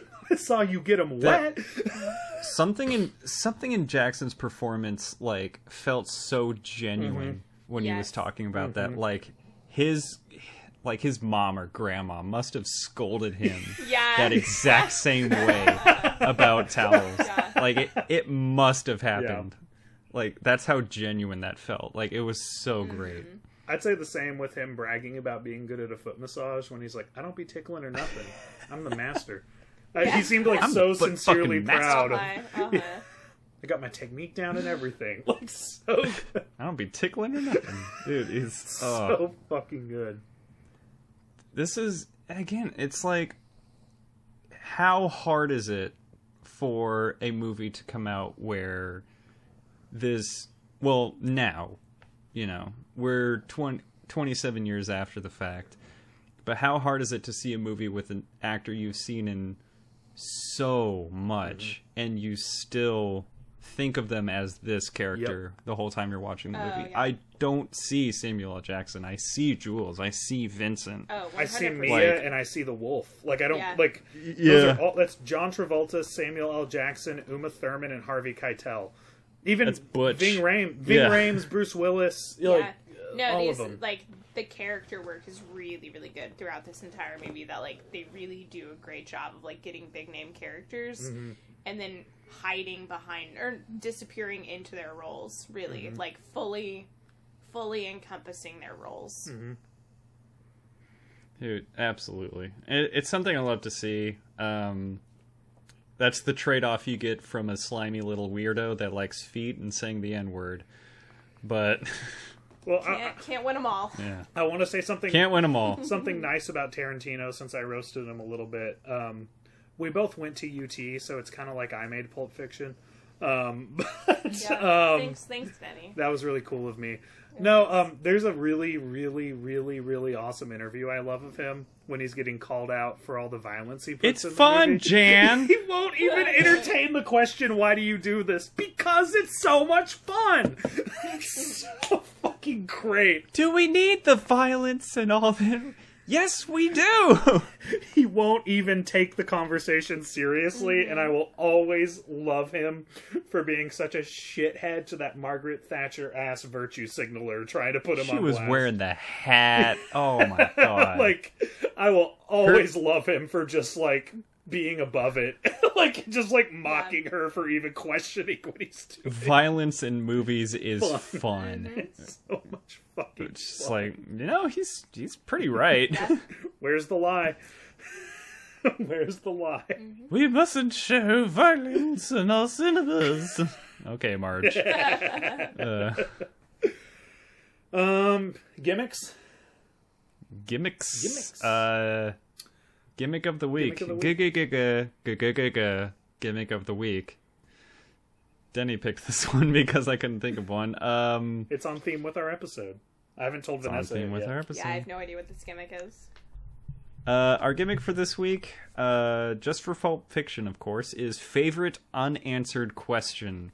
What? Uh, Favorite unanswered question. What? Fuck you. Are you going with that? Does he look like? Yeah, Does he look I, like a bitch? That's honestly, answered. I think. Yeah, I guess that's true. That he says no. He he gets that answer.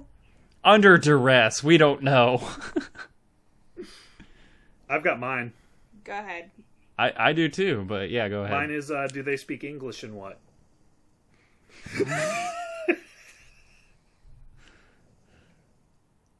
I honestly, I, I, I don't know.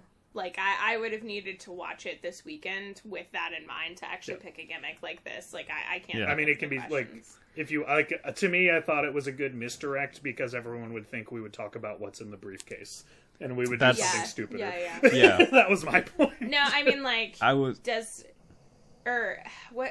What do they ask? Is it like, um, does it look like Mrs. Wallace is here or something like that? Like, Oh. are you? Do you look like? Does he look like a bitch? Then why are you trying to fuck him like one? We didn't get that answered Yeah. because Marcellus Wallace doesn't like to be fucked by anyone, Anyone ex- other than Mrs. Mrs. Wallace. Wallace. Yeah, yeah. Just a great line. Yeah. So good. Such Yeah. a great line. Yeah, I think the then why are you trying to fuck him? Yeah. Why are you trying to fuck him like one? Mm-hmm. That's okay. Very, very good. Yeah. um my favorite unanswered question is who is the wolf? Man, like it's something I don't want answered. Is like everything about uh Harvey Keitel's character. Yeah, mm-hmm. absolutely. Man, he's he's such an enigma that he's just oh man. Yeah. He's a walking What Deus makes Ex him- Machina. What Yeah. makes him fantastic is everything that's mysterious about his character. Mm-hmm, mm-hmm. Like this cool, calm, collected guy likes his coffee with lots of cream, lots of sugar. Like Talks fast. He drives fast. he drives so fast. Man, like everything about him, you just want to know more, but you're given just enough that it doesn't feel like you're missing out. Well, and the biggest thing is like so telling that like he's essentially Marcellus's panic button, and when and like mm-hmm. is it's seriously a legend because of how Jules reacts when Marcellus says, "You ain't got no problem, Jules. I'm on the motherfucker. You go back in there and calm those redacteds down. I'm sending the wolf."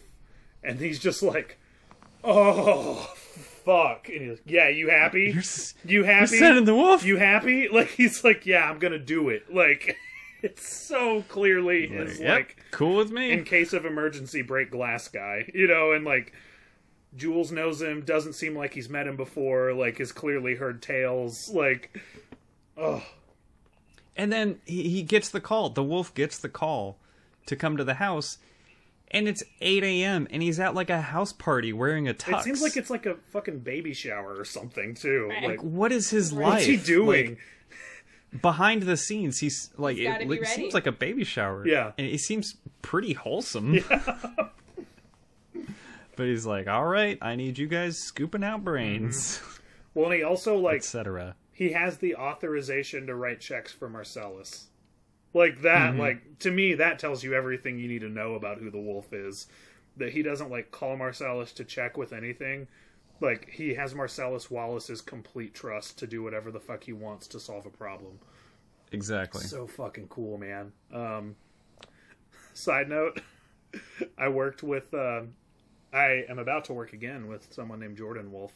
Um, and when she was out on maternity leave, her her replacement wanted when she was coming back, her replacement suggested that he just tell all of his clients, "You ain't got no problems. We're on the motherfucker. We're sending the wolf." That's so good. and they would have been pleased. oh, why didn't you say so? That's all you had to say. Shit, therapist, that's all you had to say. Um, Vanessa, what's your favorite line? Or do you want us to go first? We're putting you on the spot. You guys go first. Yeah, I'm like I don't I haven't know. picked mine yet. I, I, I thought we were doing. the Oh! gimmicks, these are the gimmicks. I'll go. F- Oh, oh, there's multiple I'll- gimmicks. Okay. I'll go Sure, first. Go, flappy hands. Uh, I've got two, and they're within five minutes of each other. Go for it. Uh, Ving Ving Rhames saying, "Nah, man, I'm pretty fucking oh. far from okay. Oh okay." yeah. And then Camera just stays in one place mm-hmm. and just lives on his shotgun toting. Oh, fabulous! Ugh, the way But my that, like, favorite the line. spit drips out of his mouth in that scene. Just with the ball gag and like so much saliva. You know that's real. Like that can't be. That had to. Yeah. Yeah. Ugh. He he just took it out of the mouth, out of his mouth before saying Yeah. it. Yeah. My favorite scene is soon after is um, Butch on the chopper with Fabienne saying, "Zed's dead, baby. Zed's, Zed's dead. dead." Mhm. Who's Zed? Yeah. Zed's dead, baby. Zed's dead. Greg, Yeah, you picked my favorite line. Zed's dead, baby. Zed's dead. Of all the lines I love in this movie, um, I'm, I'm going to give some runners up Oh wait, since I was uh, gonna say let me pick mine. These are probably ones that I would like. Um, I'll, I'll let, let me give a runner up really Fine, quick. Um, a runner up is uh, right after "Nah, I'm pretty fucking far from okay." Is this shit is between me, you, and Mister Soon to be living the rest of his short ass life in agonizing pain rapist here. Which is just so fucking badass. Um, and so Vanessa, you've got a whole a whole apartment scene that no one has chosen from, by the way. Which I will say, my favorite line in, I mean, like my favorite scene in a movie ever is that apartment scene. But my favorite solo line has got to be after everything he's been through, after everything we just watched. Zed's dead, baby. Zed's dead. Riding off into the morning night mm-hmm. or the morning sun. You know, like mm-hmm. just so fucking like cowboy. Just cowboy as fuck. oh yeah, oh, oh my god, side yeah. note on that note, I'll throw another runner up. So something I love the delivery and the syntax on is, "Where is my Honda?" I'm sorry, baby. I had to crash that Honda. Yeah, yeah, yeah. yeah. so fucking good. Uh-huh. And he's just like, "Don't worry, I'm sorry, baby. I had to I had crash to crash that, one." Honda. Just- I'm sorry, baby. I had to crash that Honda. that's how I'm going to describe any car wreck I'm in. Like, Yeah, Sorry, babe. I had to crash the I had to Nissan crash today. the Nissan. Had to do it. Which that's what's funny is like he didn't like get hit. He like literally was in a situation where he had to crash the Honda. He had to run over Marcellus at a red Mm-hmm. Yeah. light. All right, Nessa Here, Bear, you, what you go ahead. what you got? I don't know. There's so many good ones.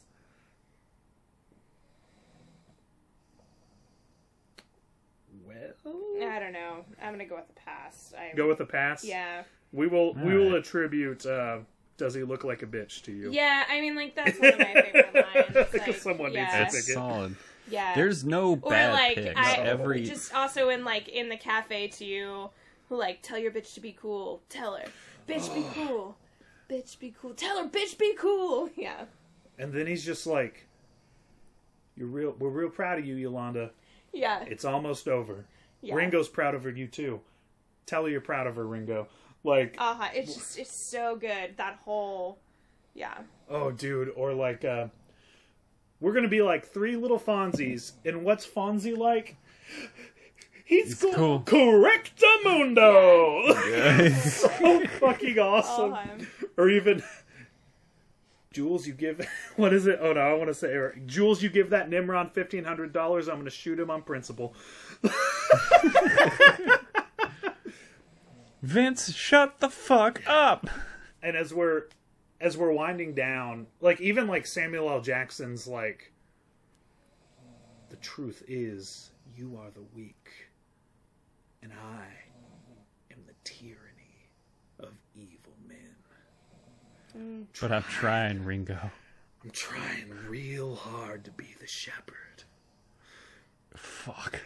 there was a kid in my in my school who uh for his UIL speech competition, something you could choose for prose or poetry was uh, a Bible verse, and so he uh, he was devastated when he found out that this wasn't actually in the Bible because he was going to pick that verse and just deliver it like Samuel L. Jackson at a UIL contest. that I am Hell the yes. yeah. You will know I am the Lord when I What a lay my heartbreaker, vengeance man. upon you. All right, I get- Denny. What's your uh, what's your critiker score Before it- of? Bef- before Ah. critiker scores, can I just say, because we're about to roll credits on this episode or on this segment, I get chills. I went back and rewatched it three times this time.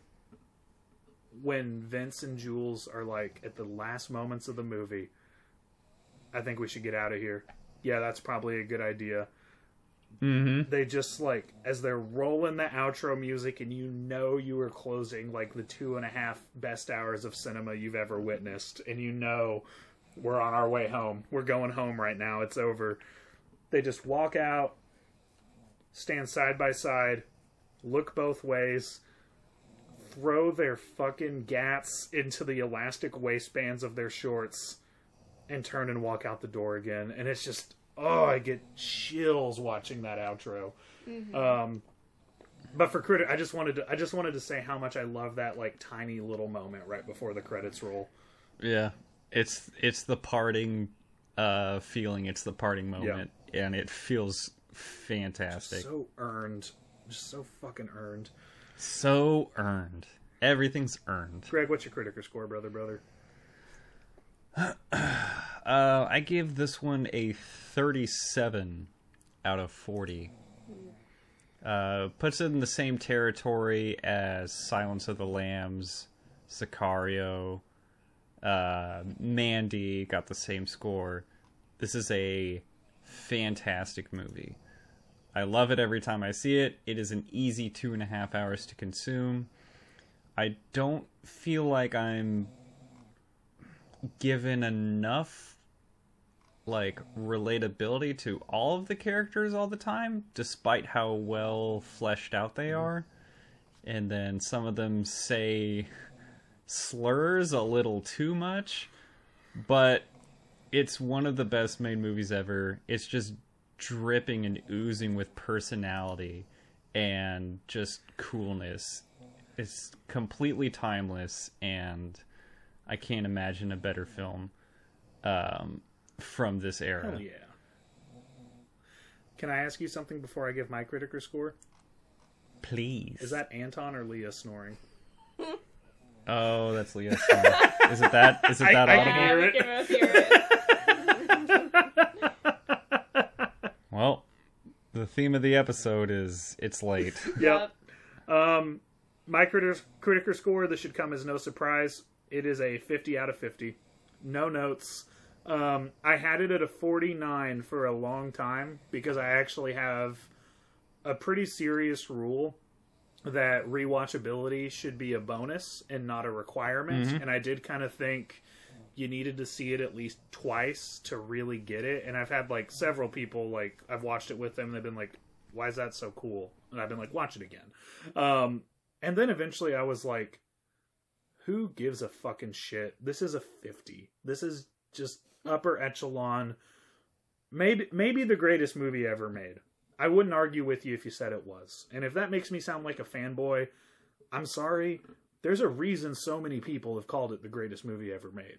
It's not fucking Shawshank Redemption, all right? it's pulp fucking fiction. So, uh, yeah, 50 out of 50. Uh, Vanessa, you don't have a critiker, but if you did, I did, don't. what I, would I the think score it would be? probably be. It'd be close to a 50 out of 50. Maybe like a 48, 49. Yeah. Well, my name's Paul, and this is Between Y'all. Little buff boys. Little buff boys. That's everyone's least favorite sketch, Denny. All right, we're back, I everybody. like that sketch. It's my least favorite. Uh, we've we've discussed Pulp Fiction in depth. Boy, did we. Motherfucker, did we? um, this is something I've had in my back pocket for a little while. Um, I knew a week would come up where we were just too busy, mostly me, where I would be too I'm busy to really not get to. busy this week for the first time in like a year and a half. I'm insanely busy. I have to work a game tomorrow after my regular work, and I work my regular work all It's a week. lot of work to work. It's a lot of work to work. I didn't have time for three movies this weekend. I've been falling behind. So I decided we need to have an episode at some point that is just Q&A, a mailbag episode, questions from the audience. And It took a little convincing, but you guys delivered some cues that we're going to we A. had to beg. no one wanted We to had know to beg. things about us. I honestly, when I threw it to the girls at the bachelorette party, they were very here for it. So, Cool. like, it really wasn't begging. They just are not. They're not followers of the show, other than Abby. But she was also being celebrated all weekend, so mm-hmm. like she has a pass for. No, not- totally. Yeah. She's excused, Yeah. 100%. the rest of you. uh, no. I'm kidding. It, it took an extra little poke, but uh, we got some great questions. Um, I texted some people directly and asked them to ask me a question for my podcast. Pretty cool. I didn't. I was worried we wouldn't have enough content. so I came up with a lot of questions. we're gonna we're gonna start out with a question that we asked ourselves. We're just gonna go around and uh, say our top ten favorite movies of all time. Um, yeah. I think we all went with favorite and not best, right? We're not ranking best movies. Oh We're God, no. yeah. top ten favorites. It started out that way, but it's just like mm, there's stuff that I love personally that doesn't have the highest score, but needs to be on my favorite list. I, I fiddled with mine a little bit, but Denny, what are your top ten favorite movies of all time in order? If you Oh, I have, have it in order. Ordered, ordered. Oh, you have Denny, it in order. Denny okay. loves lists. I love lists. I hate lists. Denny loves lists. I love list. rankings. I love superlatives. I love it. Um, I'm going to start with some honorable mentions. Okay. Mhm. Hot Rod. The Life Aquatic with Steve Zissou. Good Burger. The Five Year Engagement. Mortal Kombat. Wait, which one? The OG. 95, okay, baby. thanks. Um, Forgetting Sarah Marshall. Nice. and the entire Friday the 13th franchise. yeah, you heard me, bitch. That's right. Jason X is above The Godfather, ladies and gentlemen. I haven't Uh. seen The Godfather, he said pretentiously. But I have read the script and studied it for a degree. Um, Smugly Smuggler. now we'll start with uh, number 10 The Perks of Being a Wallflower. Um, this movie uh, powerfully affected my life. It was one of the first things that made me feel okay getting help for mental illness. Um, it is a. It's a good ass movie. I really I like didn't know it. seen it. That's awesome. Oh yeah, a couple it. times. I like it. It is a movie written and directed by the author of the book it is adapted from. And Stephen Chbosky also had experience in adaptation. So it was like, first of all, a perfect scenario for something like that to happen. He adapted Rent to the screen. Um, and also, any change from the book, you knew that the author was okay with. Because he made the change. So, um, number nine, Hook, the Steven Spielberg classic that Steven Spielberg doesn't love.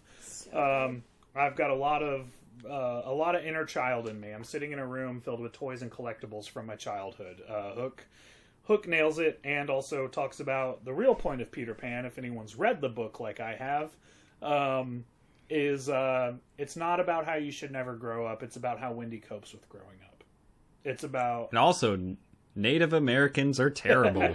my oh, I, I hadn't read the book. I got it from the my cartoon. my version of the book has I don't believe my that. version of the book has a foreword in it that says like all right everyone it basically boils down to like okay everyone here's the thing.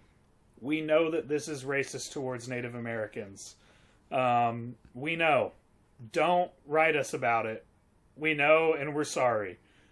Okay on with the original text. Like it basically is like Yeah. it basically leads with no one's allowed to be mad at this which is not how it works. Um, but um number eight wet hot american summer listen to movies for when So you're having a good. hot boy summer if you want to know why i love that movie so much number seven heavyweights listen to movies for when you're having a hot boy summer if you want to know why i love that movie so much Number six, Hot Rod. that was honorable mention. Uh, six is the Big Lebowski. Uh, that should go without saying. Five is Mandy. Four, Frank. Fuck yes. Yeah.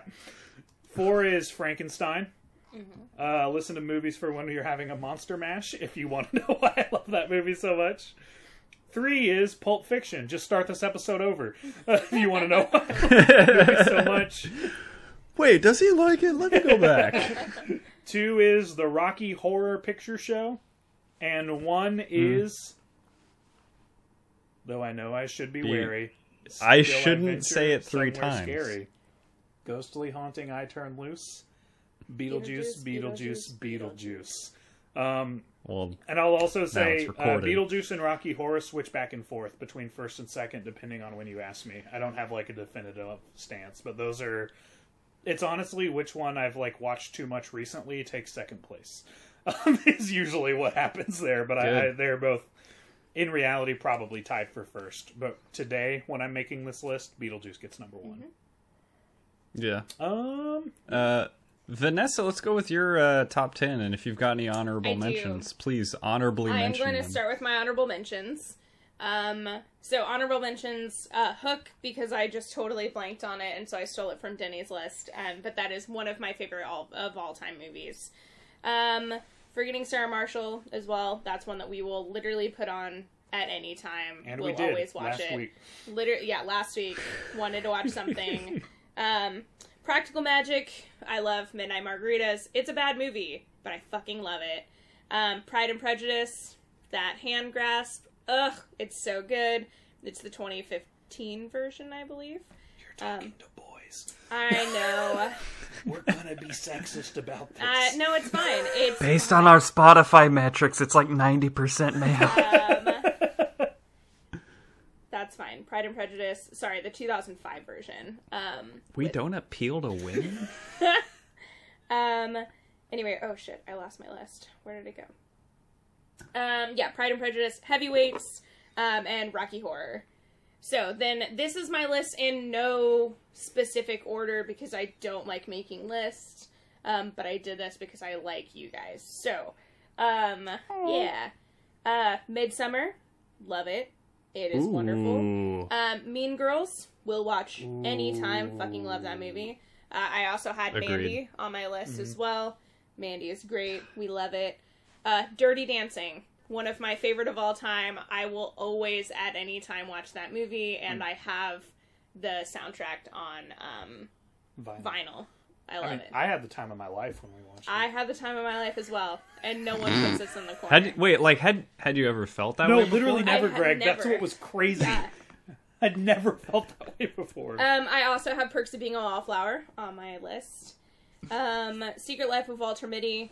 Uh, Denny and I decided that we could get married during that movie. Yep. Um, we didn't get married during that movie, but we'd been We- dating for not very long at all. I'm not even gonna say how how little we'd been dating. For. I proposed on our three month anniversary, and I'm fucking proud of it.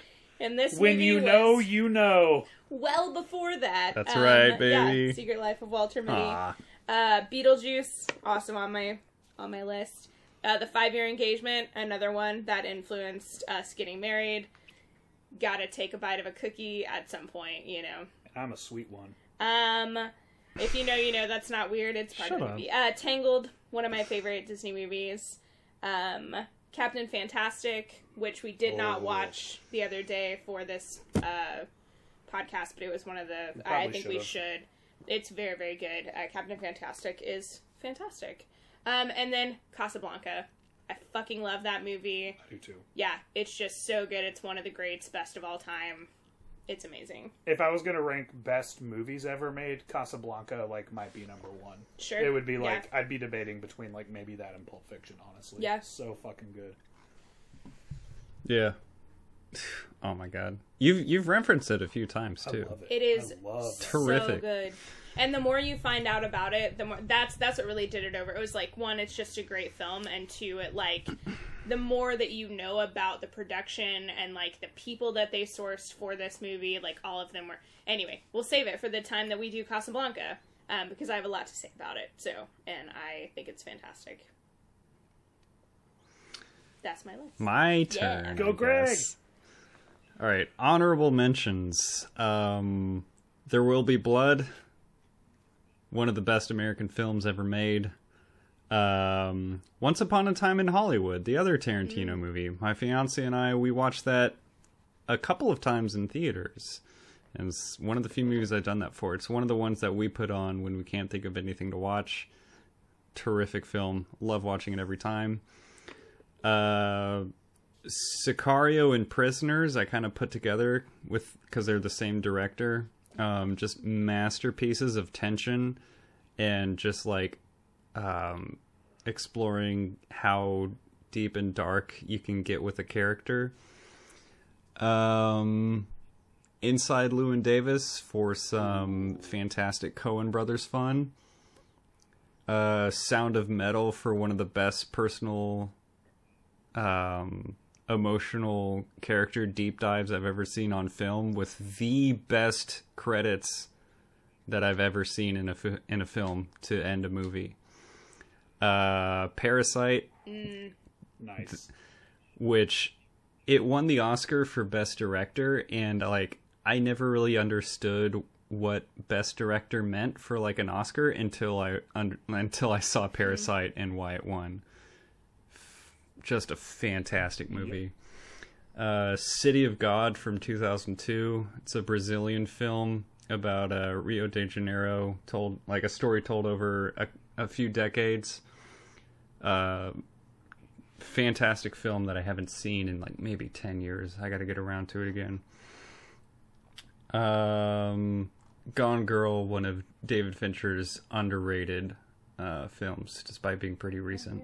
I haven't seen it. Uh, funny enough, Gone Girl, uh, 2014. I was 24 years old when it came out, and I got carded to see it in the theaters. My wife at the time did not. It was just me. You were like covered in tattoos. she no, she was. Mine were all Hidden. Oh, okay. covered up, and she was like, "Oh, she's obviously 18." This guy though, He looks 16 to me. and it was the dumbest thing I'd ever experienced at a theater. And then the movie was great. Uh, so my top 10 in reverse order. These bottom five, I don't really have any sort of order to them. There's just kind of like a mishmash of 6 through 10. But I went with number 10, Green Room. Um, an excellent thriller film uh, with Patrick Stewart, of all people.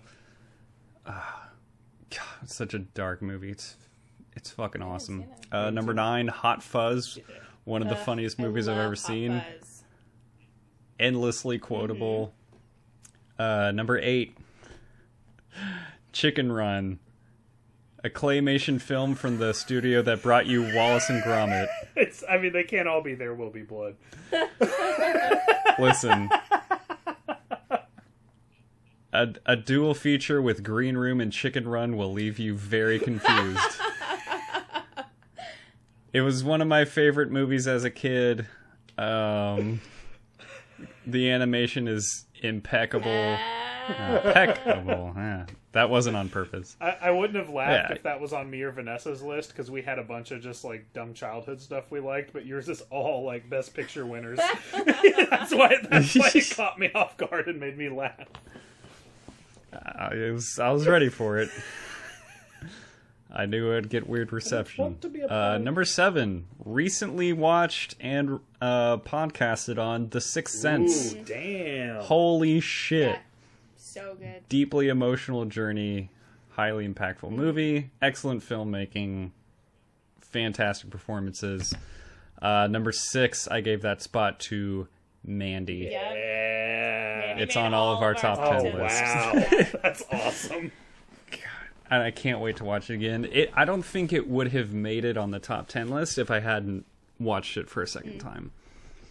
I I don't know the last movie I saw where each viewing made it better and it wasn't like oh the narrative shifted. Like we talked about it in the episode too, where it's just like it's not like some big twist where you have a new perspective the second time you see it.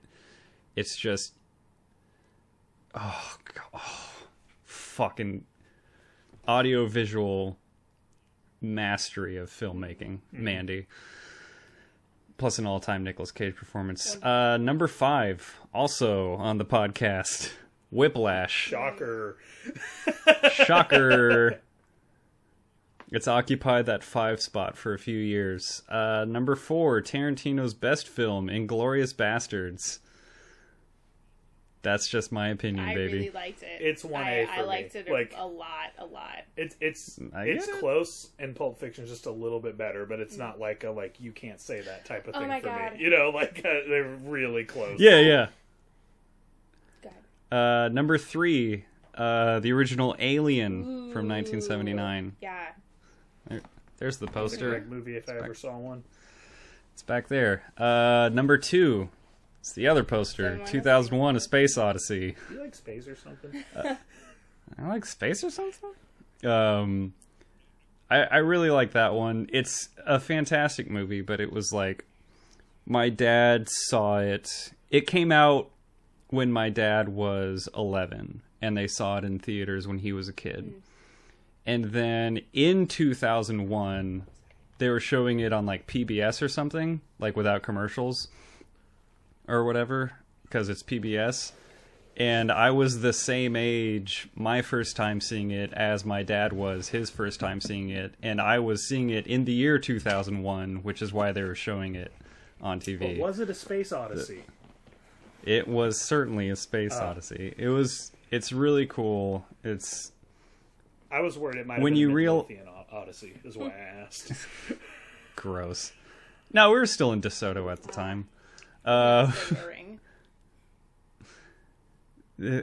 when you realize like that movie was made before man had been on the moon, you realize the insane creativity I behind think it. I put two and two together actually Yeah. with that. Holy shit! Yeah, it came it came out before we'd ever had any of the uh, Apollo missions with man being on the moon, and then we've got moon scenes with like you're just like, oh, this is just like we do normal moon landings, but they hadn't done them yet, which is fucking crazy. Great movie. Uh, number one is Denny knows it. Uh, no Country for Old Men. The perfectly imperfect movie. The pinnacle of nonverbal storytelling, audio, visual, just. What am I trying to say? Immersion. That's the word I'm looking for. Just the peak of immersion. Um, terrific filmmaking, terrific audio, terrific acting. Ah, little just the one-off characters, everything about it. We'll do an episode about it one day, but it's it's a perfect movie for me. Something about it just clicks with me so well, and I I have a rule that I only watch it once per calendar year because I don't want to get tired of it. Wonderful. I'm glad that I got one of those years. Yeah, you did. That's awesome. Uh, I don't think I've done it this calendar year. I could So- go, I've only watched it the one time. I could go for a rewatch. Does that have? I've got a bigger version? TV now. Yes. Yeah.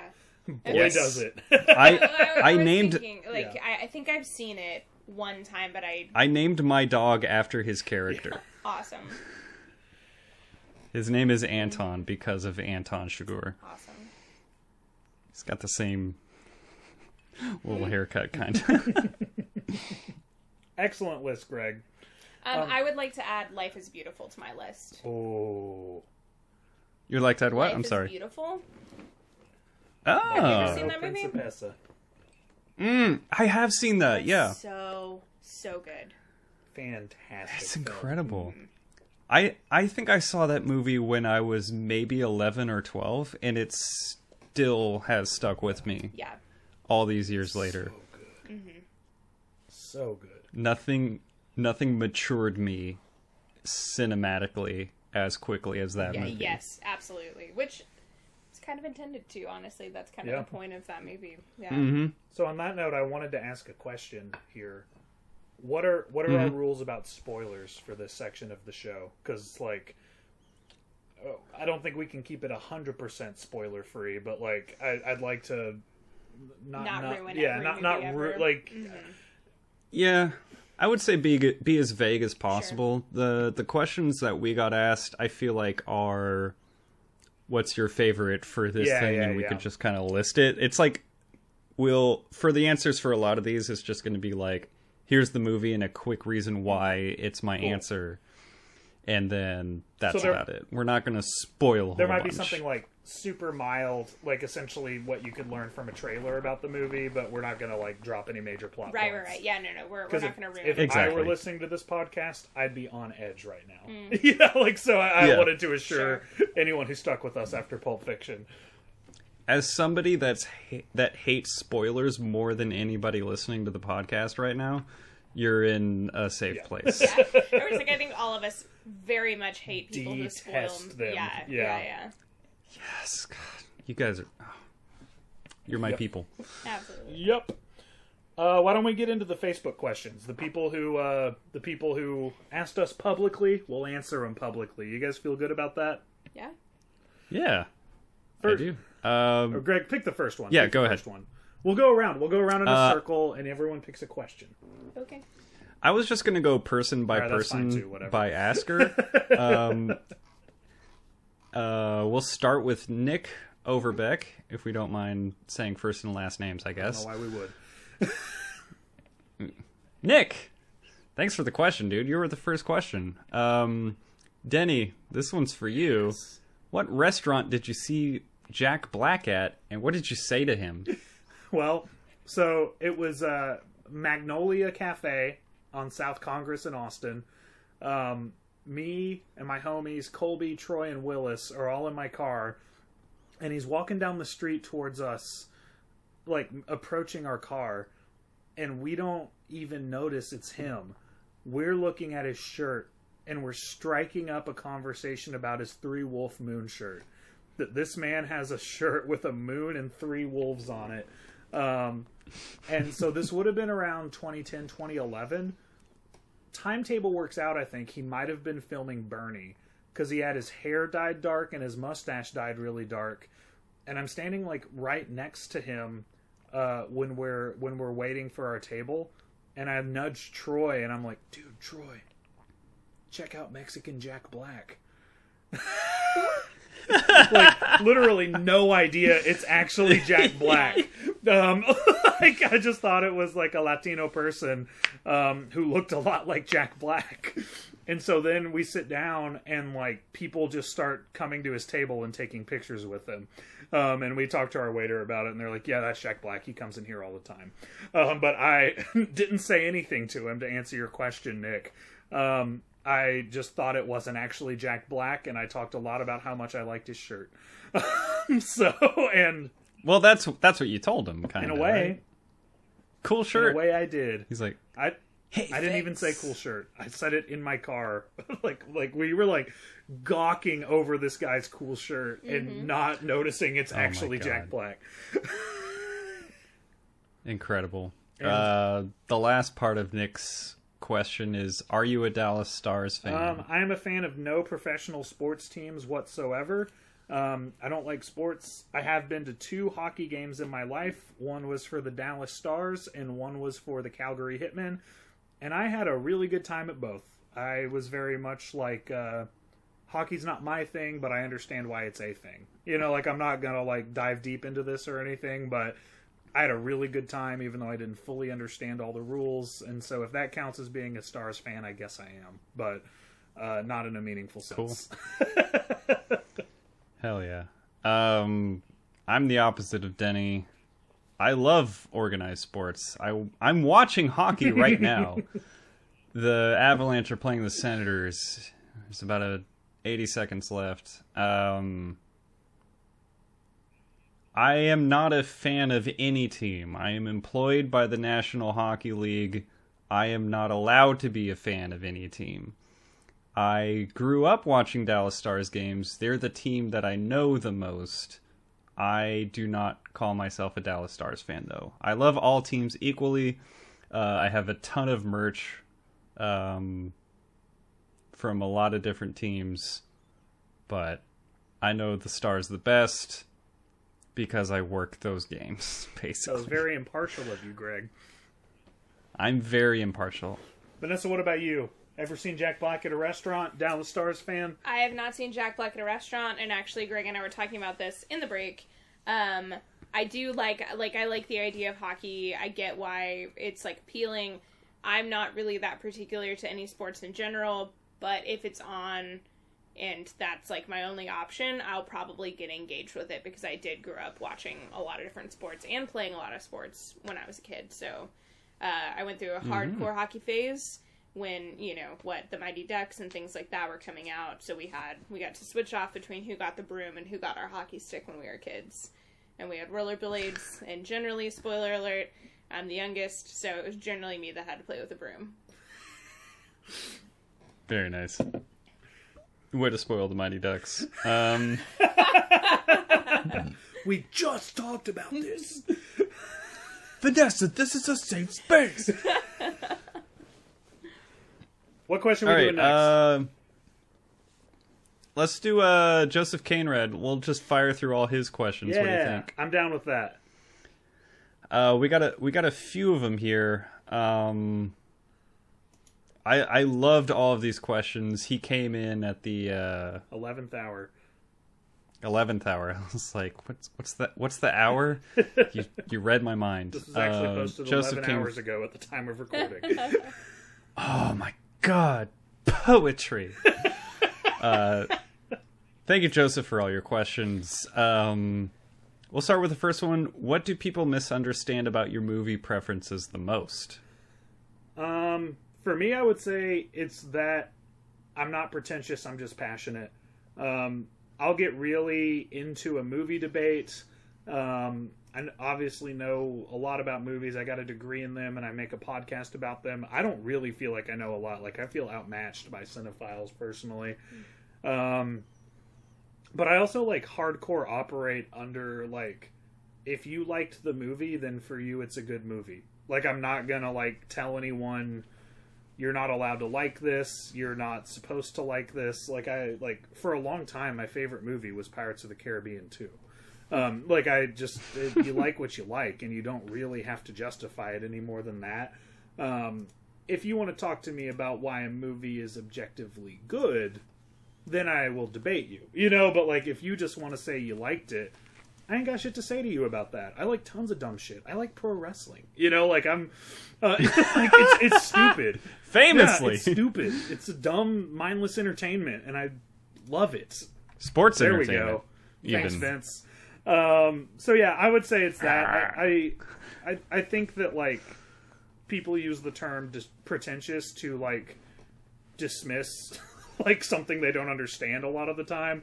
Um, so yeah, I would say that like I, I think people feel intimidated to talk about movies with me, and uh, I really am like, dude, I'm not about to actually you on anything. You know, like I'm not about to like pull rank or pull knowledge. I'm probably going to be happy that uh, you wanted to talk about movies with me, so I'm actually not going to be a dick.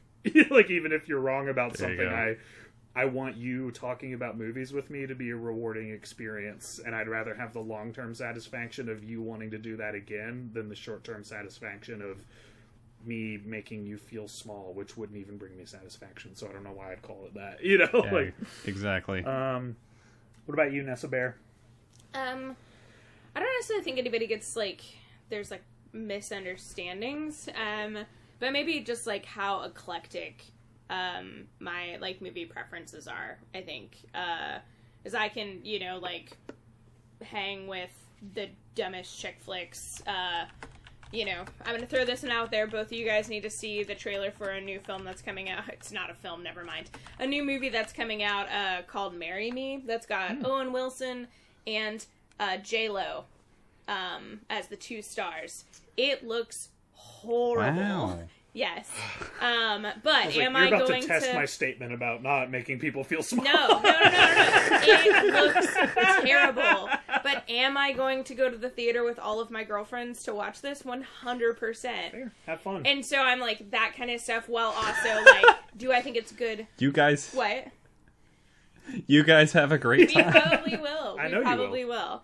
Um, so I, I think it's it's that kind of thing of like I can whereas I feel like you don't necessarily do that as much as I do, like I do it with different stuff. different stuff. I just gave Yeah, yeah. Mortal Kombat an honorable mention for my Sure, favorite movie sure. of all time. it has nothing to do with quality of movies and everything to do with how we were socialized. Yeah. Can I really make a case that like Mortal Kombat is objectively better than Twilight New Moon? Yes, and I do it a lot. But am I doing it in good faith? Probably not. Yeah.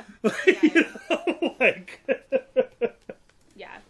So I, I- I think it's more that, like, what are my preferences? Like, what is a feel good movie to me versus you? I feel like, honestly, the people that, like, the person that probably questions my preferences most is most likely you. That you're just, like, objectively tell me why. And I'm like, I can't really. I just like it. Um, do I think it's good? No. Um, yeah. Yeah, I, I did show a lot of restraint when you gave an honorable mention to Practical Magic. I think I deserve to It's be- fine. You don't have to like I it. I made a face, it's too. It's fine. You don't have to like it. I just there's something about that like it's women helping women and it's great and they're taking down toxic masculinity in like the most Yeah. like actual form. by He's an brainwashing abuser. a guy. No, they don't brainwash him. All I remember is they didn't even have the Guys. for a green screen. And oh no no no, we're not down. sorry, no spoilers. Yeah, yeah. no Oh, that's why. That's why Greg stopped us. Also, also no debate. I just like completely neutralized everything I just said. so- We've got like 20 other You're right, questions you're right, to you're get right. to. Sorry. Okay, so that's that's that's maybe my Um, thing, just the eclecticness of my preferences. I love it. Uh, drink together. They they are. Uh, what do people misunderstand about my movie preferences? That I've seen anything. I haven't seen shit. I haven't seen Ghostbusters, guys. Have Um, you seen Ghostbusters 2016? no, and I don't want to, so I won't.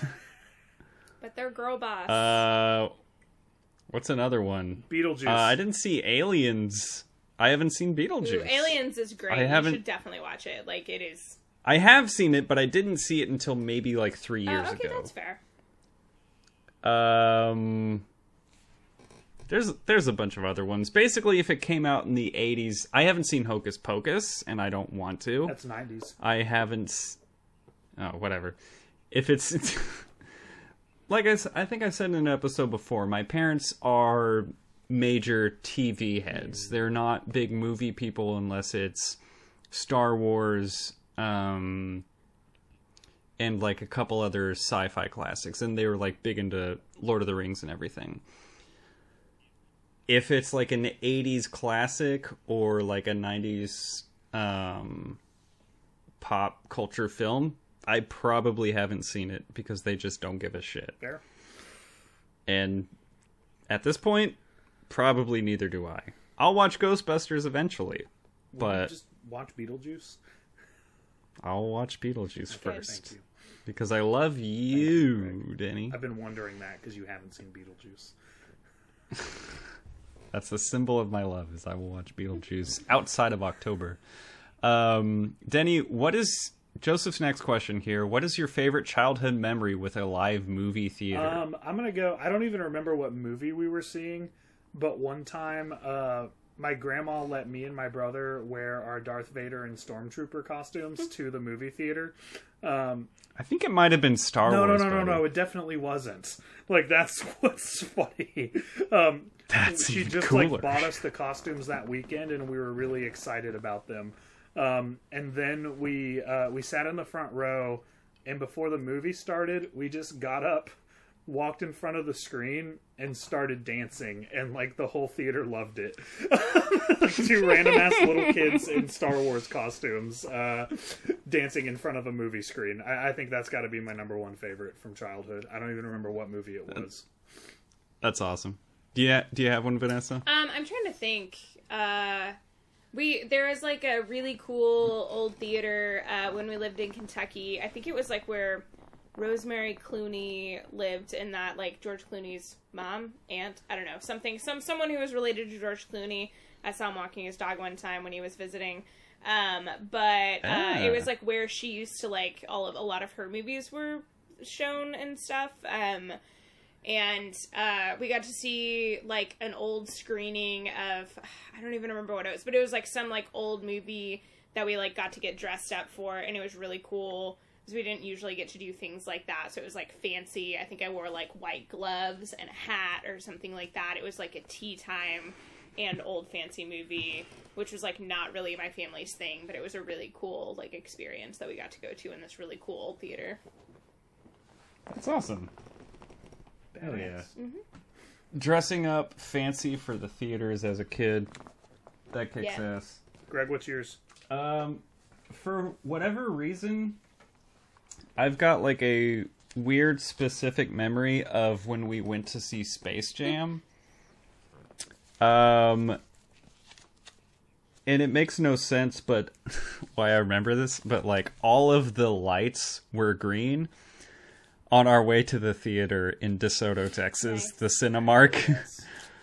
it was just like, wow, every single light was green on our way to see Space Jam. What a great time. And then I don't really remember much about seeing the movie. I don't know why that part stuck out to me. What a day! I love traffic convenience. Who doesn't? even at a young Um, age could appreciate But convenience of traffic. one of my favorites was watching the first Pokemon movie, which is ballsy to call it Pokemon the first movie. But we got this Oh shit! I know what that is. Awesome. this this Mew card that I just showed Denny and Vanessa, where you get a free Pokemon card with that Yeah. movie. Um, hell yeah! That was a great movie to see in theaters. I remember going and seeing that in theaters. I've got vivid memories Oh. of Space Jam and Pokemon in theaters, and the car ride. To I Space just Jam. remembered. I just remembered when we saw Pokemon in theaters. It was like just a few minutes in the movie, the film melted. like part of that reel just melted. That was a genuine reaction I know, from for me and both of Vanessa. us, like, yeah. How could I remember I- how bad I wanted to see that movie? Me too. I just remembered oh my that because we're just like, okay, is this part of it? Like, what's going on? oh no. And then they fixed it pretty quickly after, but I I just remembered that like part of the film just completely oh melted on the screen. It's Hope it wasn't during that Dawn fan reveal. Might have been. I don't know. I missed it. Uh, uh, Denny or Vanessa, what's the best movie you've ever seen that you will never watch Leaving again? So the way I interpreted this, No, wait, what? ahead. the the way I interpreted this is like it's a good movie that you saw. You never really want to see it again. Mm-hmm. Uh, we just listed our favorite movies. We've probably watched them many times. What's something you saw one time? You'll probably never see it again, but it like it's in the top tier Yeah. of that kind Uh, of movie. for me, it's Leaving Las Vegas.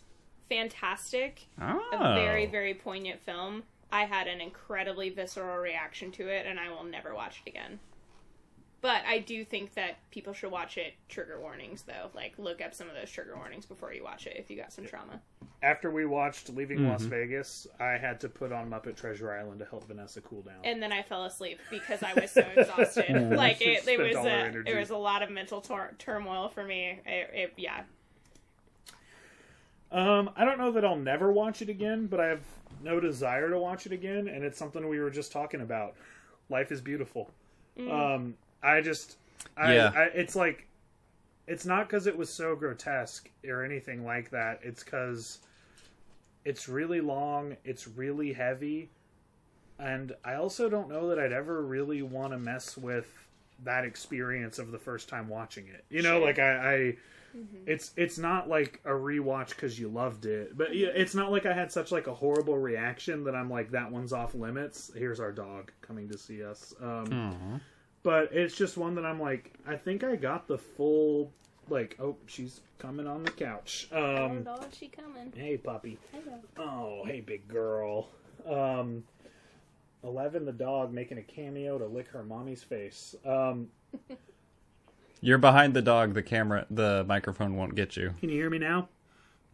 Okay. Yeah, great. Um, I'm sticking my head under a dog's. Um, our dog is big. so, all that goes to say, it's a movie that I truly loved. It's not like a, I can't handle this again, but it's just like, I just think I, I think I got it. I think I fully got it. I'm not going to sit down and watch it because I was like craving it because it's not that kind of movie. You know, like, uh, so I'm, I'm going to go with Life is Beautiful. That, yeah. That's a But if, if you really wanted to, I would. I think I would like- probably watch it again, um, just to, not not now, but like, Yeah. you know, Again, not a like absolutely off limits, no more of this, just a like of my own volition, I'll know it's one of the best movies ever made and I think I just like fully absorbed the experience and I'm I'm good with it. So what about you, Greg? Um, I've been dying to watch the new Blade Runner movie again. It just hasn't We're happened watching yet. it tomorrow. but I know I got work and then I got to work on another work.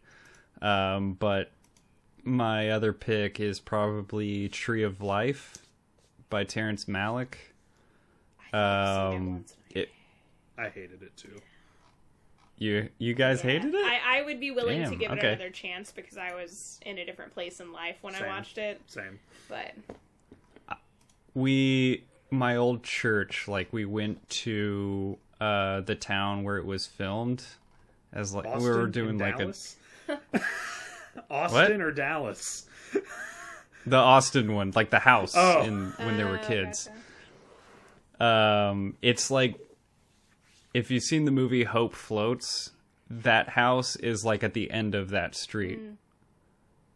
So there's like, hey, we were like down in that same small town. It's like this is the house where Hope Floats is. Also, halfway down the street, they're shooting a new movie with Brad Pitt. It's called The Tree of Life, and um yeah nobody was there but like we got to see the house there was like a security guard out there like don't step on the grouse continuity errors whatever but like that movie just the it's like it's good there's like probably two-thirds of it that are just like man remember being a kid with your older brother? And i'm like yeah i sure do. And this is exactly what it feels like. And it's like such an emotional experience for me personally.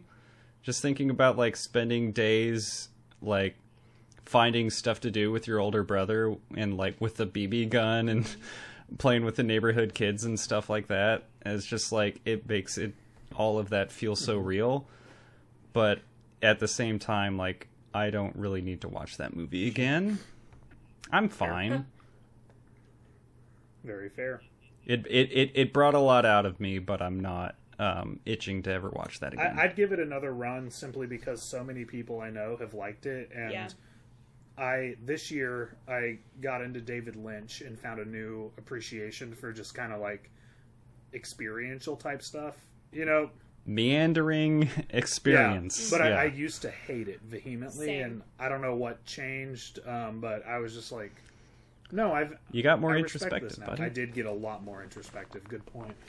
Um, and I was not introspective when I saw. Uh, well, as introspective, I was not good at introspection when I saw Tree of Life.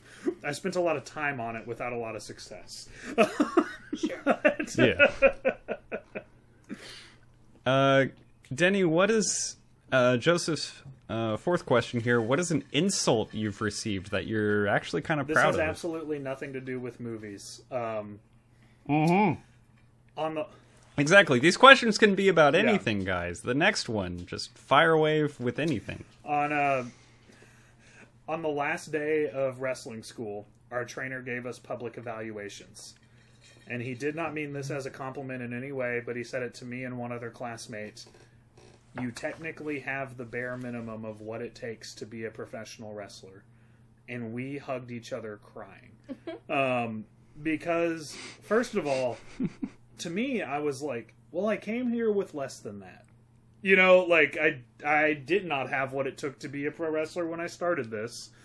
And second of all, like he told a couple people in the class they should not be wrestling. You know, like so it like actually meant something. He was being very sincere in his evals. So um my trainer did not like me at all.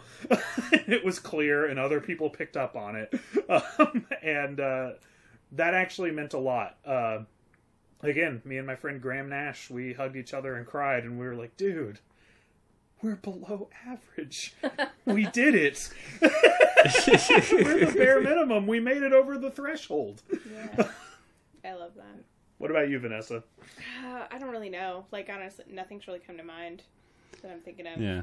Uh, I don't think Vanessa and I really have anything for this one. Yeah. I don't want to speak for you, Vanessa. yeah, I but don't- You know what? I'll give you something right now. Okay. Vanessa, I hate that you're so beautiful. Oh. And Greg. I hate that you're such a good friend. Gay! Thanks, baby. I hate it too. Vanessa's very lovely. Thanks. Um. Well, th- this will get brought up later, but what is your favorite holiday movie? Holiday, I guess You we skipped mean one. Christmas. Yeah, I did. I I don't. I don't think. That's all right. Yeah. we can't get them all. Uh, we're running out of time here. Uh, what's your favorite holiday movie, and what does that say about you? So, are we doing Christmas? Yes, uh, holiday being Christmas, I assume here. Um, I'm gonna go with Muppet Christmas Carol, and I think what it says about me is that uh, Yes. I can be very jaded, but there is a way to my heart, and I'm a very sentimental person. I don't know how to say like Well, yeah, here we go. Everything Denny said just put it on my answer. It's Muppet Yeah. Christmas Carol. All three of us, It's the best holiday movie. no question about it.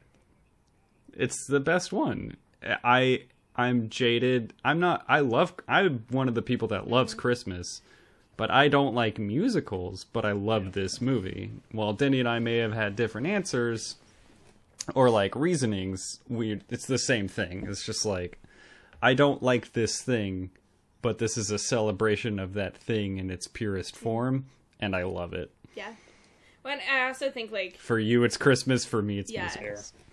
I I think it also is Great. like one Michael Caine does phenomenally. Like that's what I love about like the Muppet movies is that like you take a person who takes it seriously. Like it's it is a quirky situation. It's silly because it's the Muppets, but they also take it very seriously that they're in a movie and like you get that that like feel of it. Uh, it's just so great. It's Like- like, the only movie that we always watch for Every the holidays. like it's like, a Christmas Eve one. yeah, you know, it's like, it's yeah. our Christmas movie because it Like, actually is so good that it warms my heart and makes Mm-hmm. me be like, ah, fuck it. Where's my Christmas spirit? yeah. Like, we There gotta- you go. Well, like mm-hmm. Michael Caine told the director, mm-hmm. he was like, mm-hmm. ah, "Nephew Sorry. and niece to me will bring love, hope, and peace to me." Um, Just needed a few Bars. he told the corrector, uh, the corrector, he told the director, "I absolutely will not be doing any comedy in this movie. I want you to know Kim I'm going to play this 100 percent straight." Shout out to Kim Director, first generation immigrant from Filmoslavia. Descendant of the script supervisor family. Um, do we want to do the 18 year old self? One piece of advice? yeah, um, I would.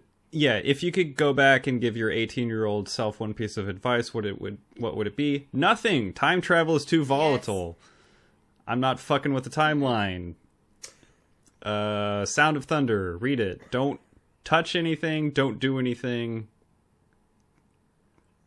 Etc. Yeah, this is the only timeline that makes sense for me to be Mm-hmm. where I am right now, sitting in the place that I am next to this man right here, and I don't want to fuck with that. So ruin yeah I, I hate to ruin the sentiment of the question uh like it's kind of like a what have you learned over the last you know 13 14 years and it's like fuck you time travel is too. Well, like it i don't mean I, like but, that. but I, I like I, I truly do like that this is my answer like not even tongue in cheek. It's like the what do you regret about your life? And i'm like yeah i have things that i like wish that maybe i could have saved myself some pain and journey but like i love the woman that i am because of the things that i had to go through during those times. And like i am a compilation of all of my life experiences. And who knows how any of those differences would have changed you know who I am in that moment and the things that I know about myself and the people that I love and you know like where I am in life. So yeah, yeah and it's it's not only where you are now it's like in four or five or 20 Mm-hmm. years it's going to be like the next phase of that Yeah. thing and like i wouldn't do anything to harm or hinder that even though there was a lot of pain to get there and there will be pain to get to the next hundred thing. Yeah. Like it's it's too hard for me to like put myself in that kind of hypothetical mm-hmm. i guess but maybe um invest in gamestop i guess I'll, I'll give a. You guys kind of like my answer is choose this timeline Yeah. because honestly, I would change everything about everything if I could meet Vanessa any other way. Mm. I mean it from the bottom of my mm-hmm. heart. I have nothing but regret about my life before the age 25. like I, I mean it. If I could take another path and be with Vanessa, I would take it. If we could have just met in a college class, I would do that. Um, but that is not the way it is. And so I would tell myself to choose this timeline because I almost didn't ask Vanessa out because it just didn't seem like it made sense on paper. It didn't. And something, something like stopped me and was like, hey, Denny, what's your favorite 80s love ballad about the appropriateness of timing? What's your favorite love story? What's your favorite movie about how everything went according to plan? And I was just like, oh, God. I've got to ask Vanessa out, don't I? Yeah, you do.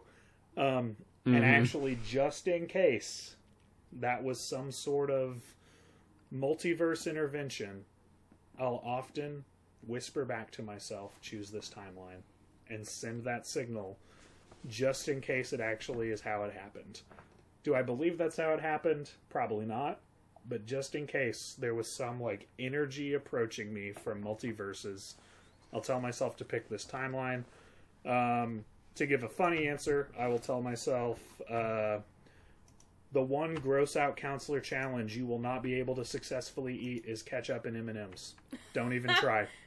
Um, you will be able to eat everything else you try to eat for the amusement of children, but ketchup and M and M's, you will truly regret that for the rest of your life. Yeah. That's right. uh, Joseph's last question here. Uh, we'll do this one as a quick hitter. even though it demands a lot more conversation. Uh, tell me about three the three most influential movies in your life and how they impacted you. Um, I just, I honestly had no answer, and then I just one at a time. I was like, this one made me think of this. It's really hard to nail influence, so I'll go like. What influenced a lot of my sense of humor is The Emperor's New Groove. Um, my perception of like war and violence uh, was shaped by the Iron Giant, and a lot of it it changed my perception on filmmaking. Uh, Inglourious Basterds. Very nice. Um, Vanessa, you have a top Those- three? Ooh, I didn't like think through this super well, but um I think like I mean kind of like you've said like perks of being a wallflower like mental health in movies um I, I would also say like maybe girl interrupted as well within that too yeah. like that's another one that like really brought that to the focus um uh, I mean, I've already said like Secret Life of Walter Mitty. I think like actually, I I have a tendency and have had a tendency in the past to really like daydream through life of like thinking through what could be the most cool option instead of like actually living and doing life. And so that I think is an, is is one that like encourages me to like actually get on and like live my life in the present as I'm living it. Um, be fully present Mhm. where I am in that moment. Um, and then uh I'm trying to think too like um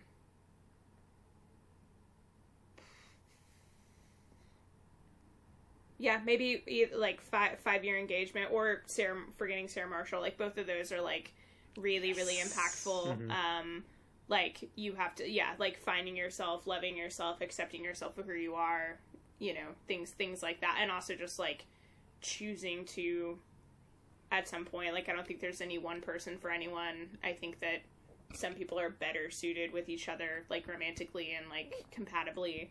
Uh but also you just kind of got to commit like make a commitment and and go with it. Yep.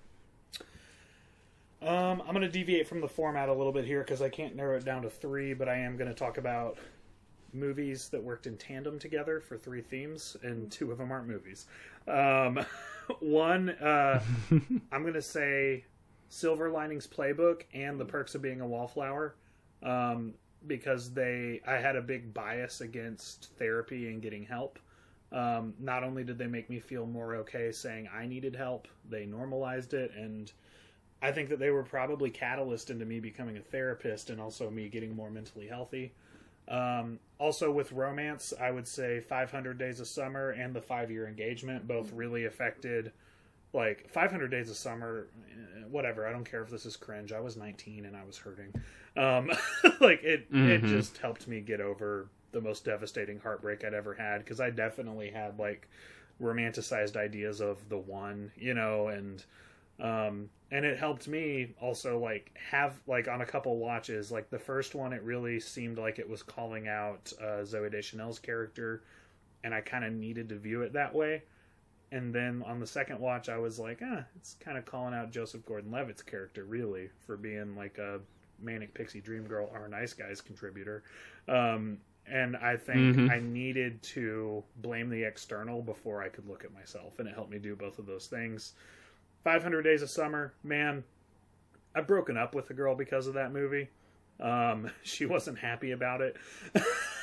um, I, and I, I do think that was like my final parting with these like Disney ideas of the one. Um, eventually, you just like pick someone you want to be with and commit.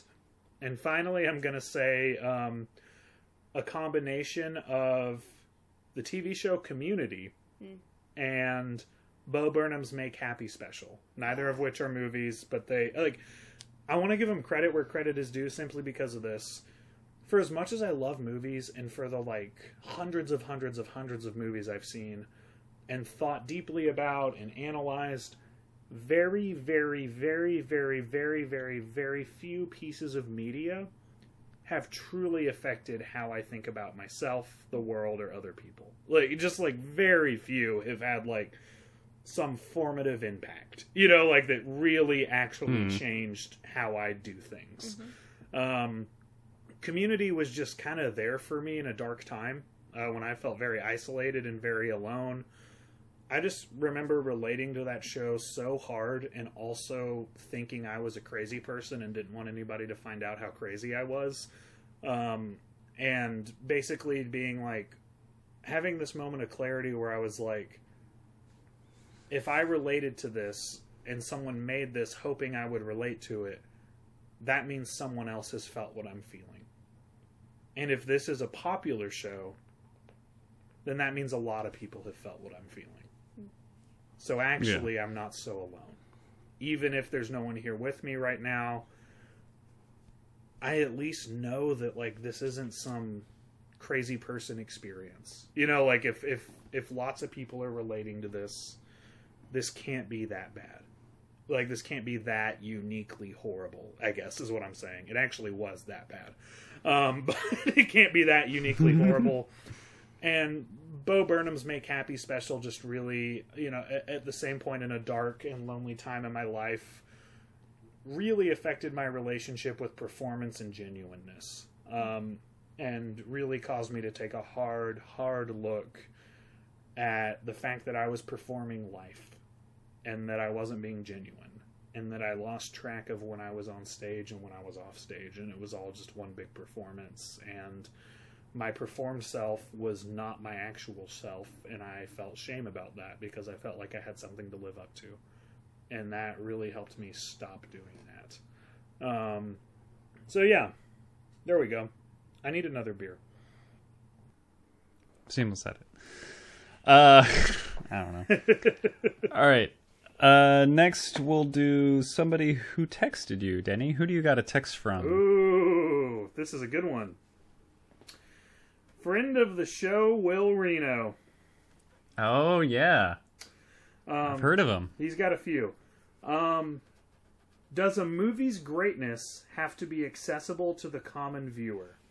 Um, like for example, like his explanation was, does The Dark Knight being a beloved movie by many people make it more great, or is it irrelevant? Is a movie less great if only a few people know about it slash relate with it? I would say the first has. Mm, well, that's kind of tough. I, I, I think the second one has very little bearing on how I perceive a film's greatness, for me at least. Um, I don't know. It's kind of tough. I don't I don't think a film being good depends on if it's widely perceived as good. Yeah. And I don't think a film being like publicly unnoticed has any bearing on how good it is. Yeah. I don't Yeah. think they're insignificant, but I think that a film getting a lot of public attention as being good does help it in some sense. Yeah. Mm-hmm. But something going unnoticed, I don't think I would consider that much of a like hindrance on the quality. But also if that makes sense. getting a lot of like if we're talking about like in the court of public opinion getting a lot of public attention can actually hurt it because then it becomes overhyped you know like like for Yeah. example like right now if you said the dark knight is the best movie ever made film buffs would roll their eyes.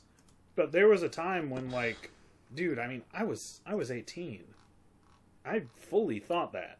Hmm. You know like i like and also the dark knight is one of the best movies ever made and it was is without a doubt the best movie ever made in its genre.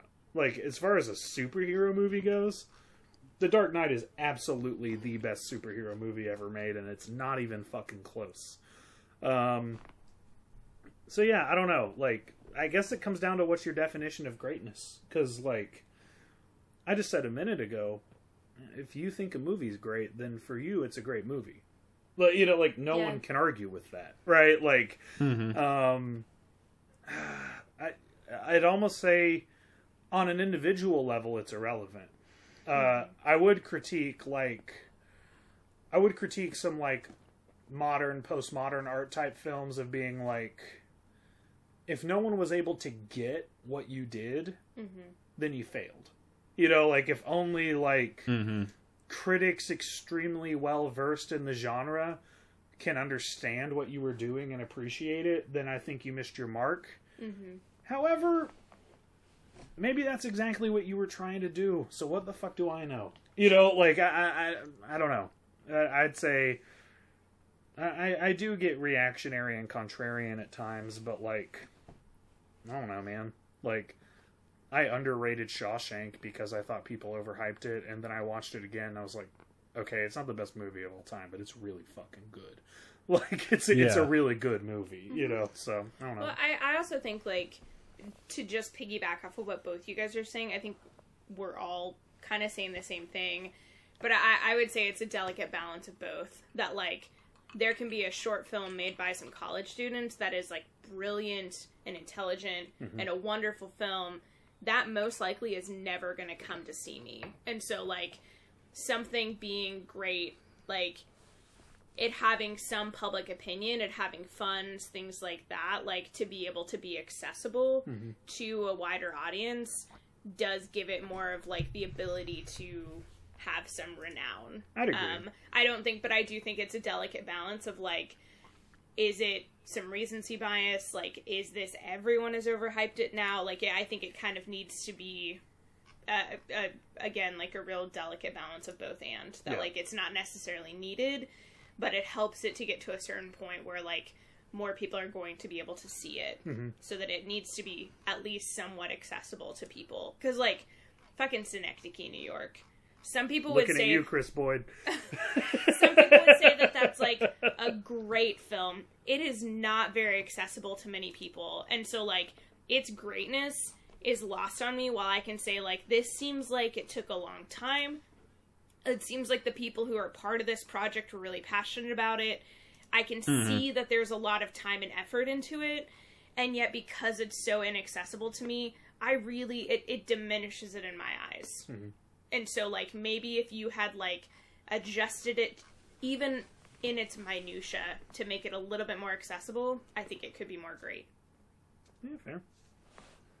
What's Will's next question? Uh, this is his second and last question. Um, I don't want to keep talking about Synecdoche.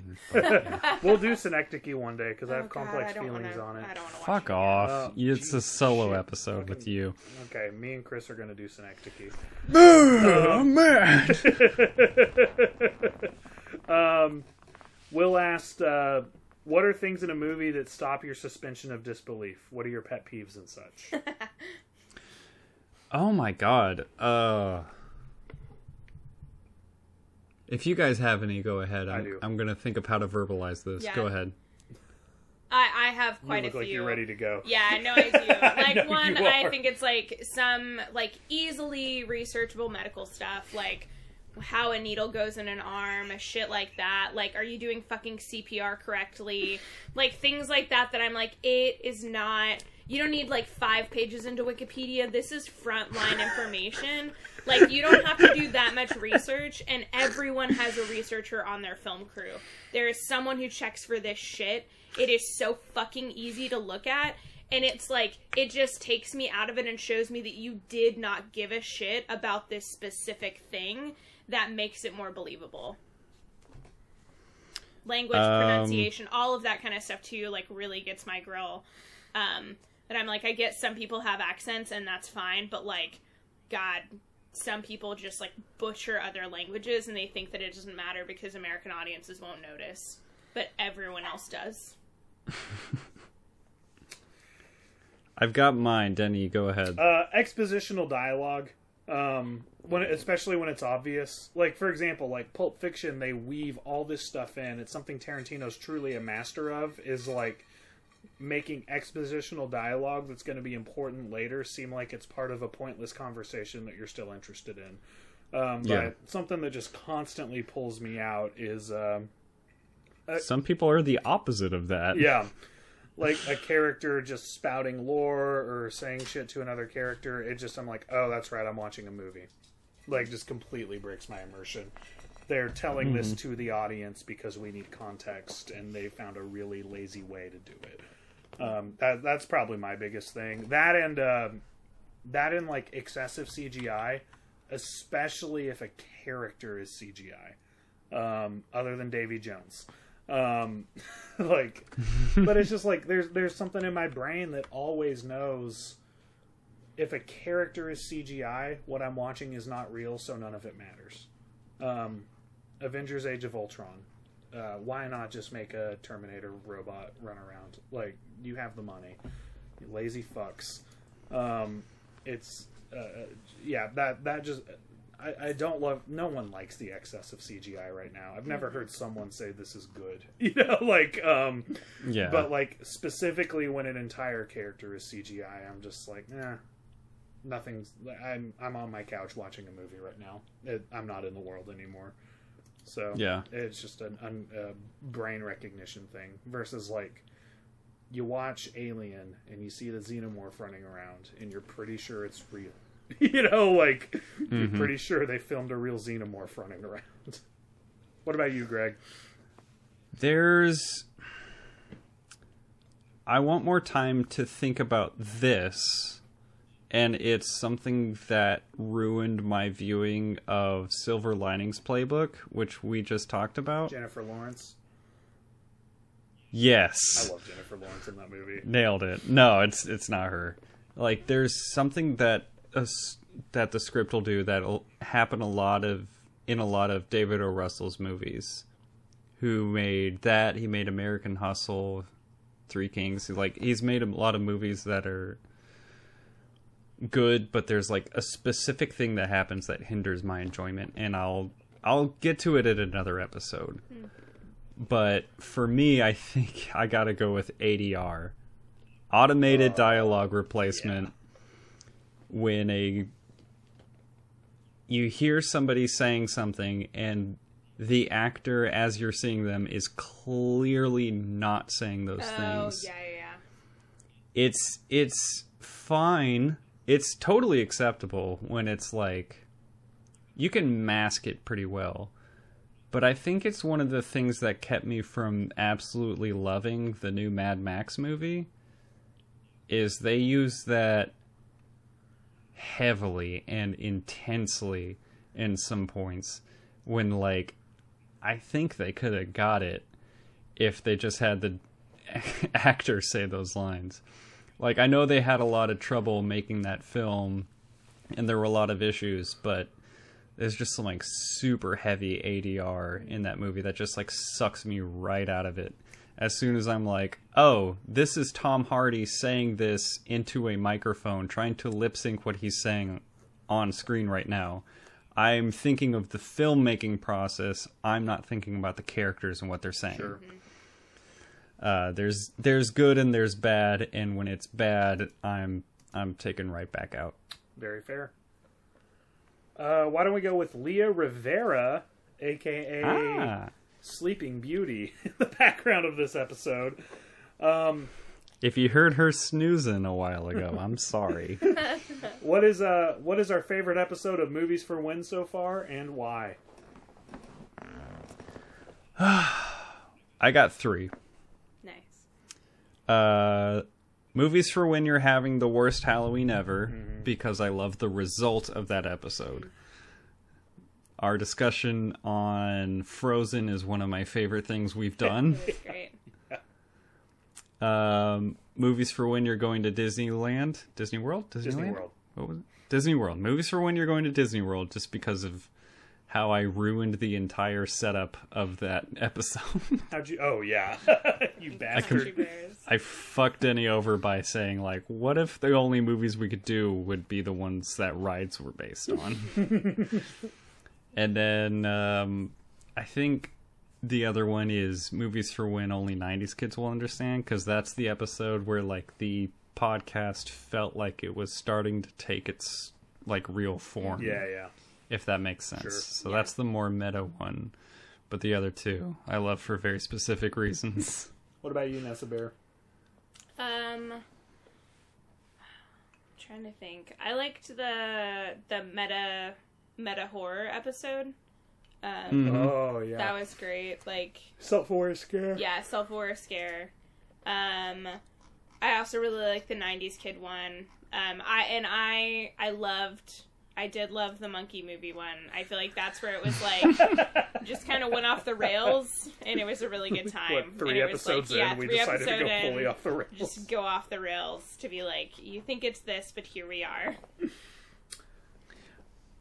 Um, I'm gonna go with again. Uh, yeah, my, my favorite is uh, worst Halloween ever. It's just the best content we've produced. I love it so much. Um, my second favorite is uh, movies for when it's Friday the 13th. I just loved that. Uh, Yeah.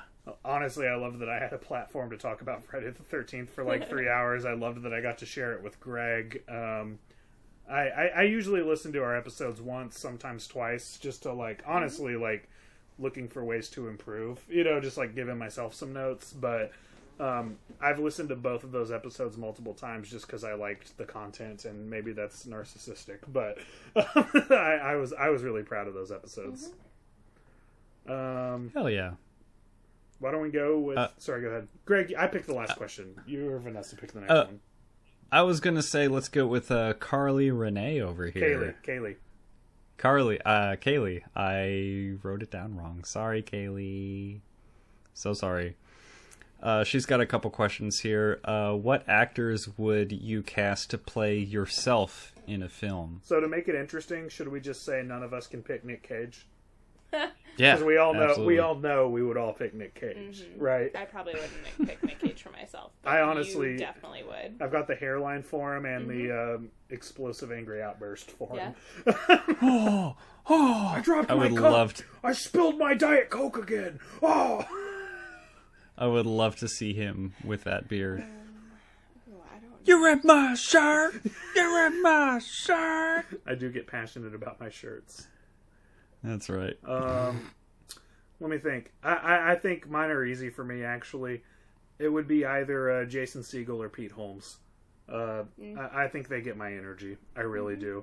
Um, I, I relate to them. A little bit of Zach Braff, but not enough. I, I would say Jason Segel or Pete Holmes to play me. You're not braff enough, dog. I'm not. Uh, Vanessa, do you have any? I Who would play Vanessa? yeah, I'm I, I'm gonna throw that out. I don't know. I like can't really think of anybody specifically. Um, what do you think? I don't have anyone on my mind, honestly. Yeah. Um, Nobody could ever recapture the Vanessa-ness Uh, of Vanessa. I don't know that I've ever seen an actor that just like screams "That's you" to me. yeah. But you have to pick somebody. Yeah. who would you want it to be? Maybe even if they're like, even if they're not very much like you, who would you trust with the performance? Hmm. Ooh. No, you pick, but I'm going to tell you who I think. Okay. Uh, Greg, you you go. Let me let me think for a little bit. Um, if Zach Woods, uh, the guy he plays Gabe in The Office, if he could learn to be more laid back, I think he would be a great me. But I do believe I have very good resting Jesse Eisenberg face. Yeah, I could see that. Absolutely. I do think, But I I think he could do it, but I would want Art of Self Defense Jesse Eisenberg, not Social Network Yes. Jesse Eisenberg. You know, like 100%. you deserve more depth than like the quiet guy. Yeah, like dude. I'm I'm I'm never getting Aaron Sorkin treatment. That's not me. um, Greg, what about Andrew Garfield as you? Would you be upset about It's that? too many I'd be for words. Aaron. Um, yeah, other social network stars. Um, Is Andrew ah, Garfield in maybe he's a little. Yeah, he is. Oh, he's uh, the other guy. I don't even Uh, remember him. I, I I remember him from the Amazing Spider-Man ones, and uh, honestly, I hate those movies, but I really loved his Peter Parker. Like I, I thought he was a really solid Peter Parker for as much as I thought those movies fucking blew. Um, I feel like he could get my persona down. Okay, he's got the nose for it. That's the main thing. I've never thought much about your nose until now, Greg. It's big. Look at it. Nah, it's not that big. It's pointy. But Greg, you're a very angular human, so you can have a pointy nose. I got a lot of sharp points, Got a lot of edges, that Greg. Vanessa, a lot of polygons.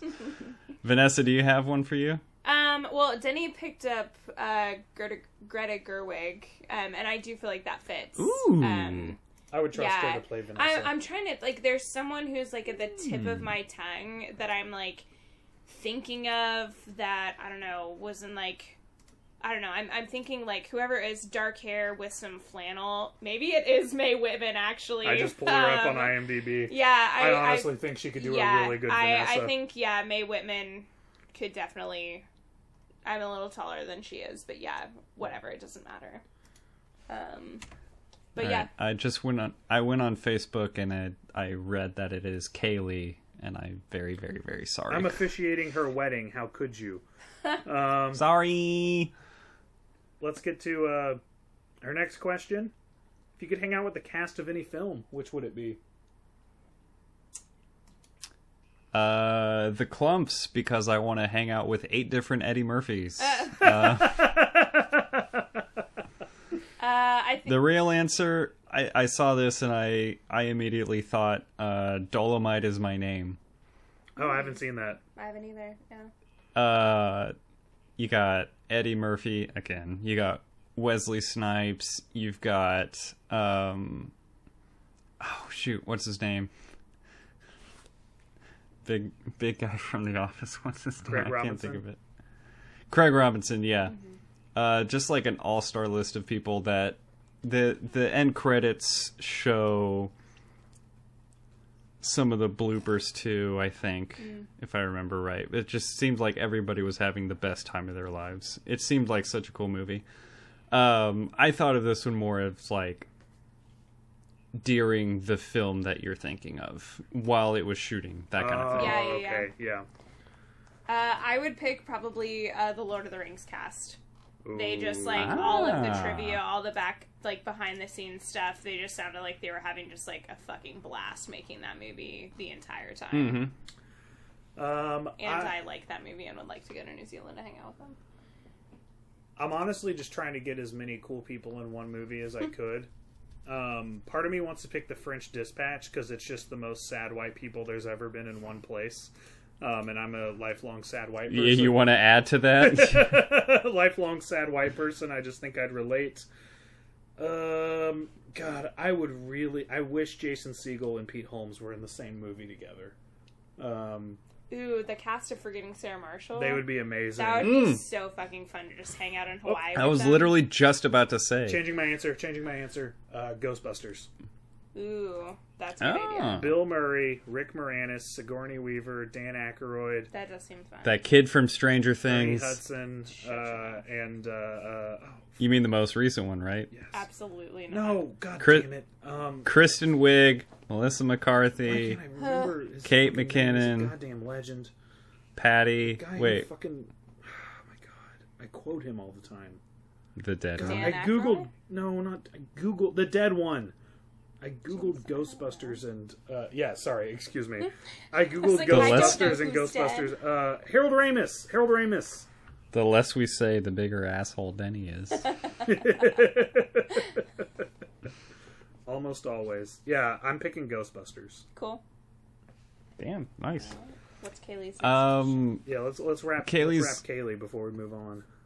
Yeah. Who would die first in a zombie apocalypse? Denny. Uh, me on purpose. No, it would be a race, Greg. yeah, and- Denny and you would be we would be your trying to kill each other while Vanessa's like fucking surviving. Yeah. Yeah, I said me on purpose. Fuck that life. Uh, the only problem is, I'm pretty sure we'll like throw ourselves to the zombies, and then it'll be easily contained because there was like twelve of them. and we're like, well, they they died for nothing. It it, was I'm out. just a tiny outbreak right next to all of us. Yeah. like, no, we contained this. We're good. Yeah. Ugh. Denny, yes. if your pet Eleven had a human voice or accent, who or what would they sound like? Um, when I speak in her voice, it is usually a mix of a hardened drug dealer and a toddler. Yeah. Hardened drug toddler. Yeah. Mm-hmm. Hell yeah. What about you? What about Anton? Vanessa, you, you second that?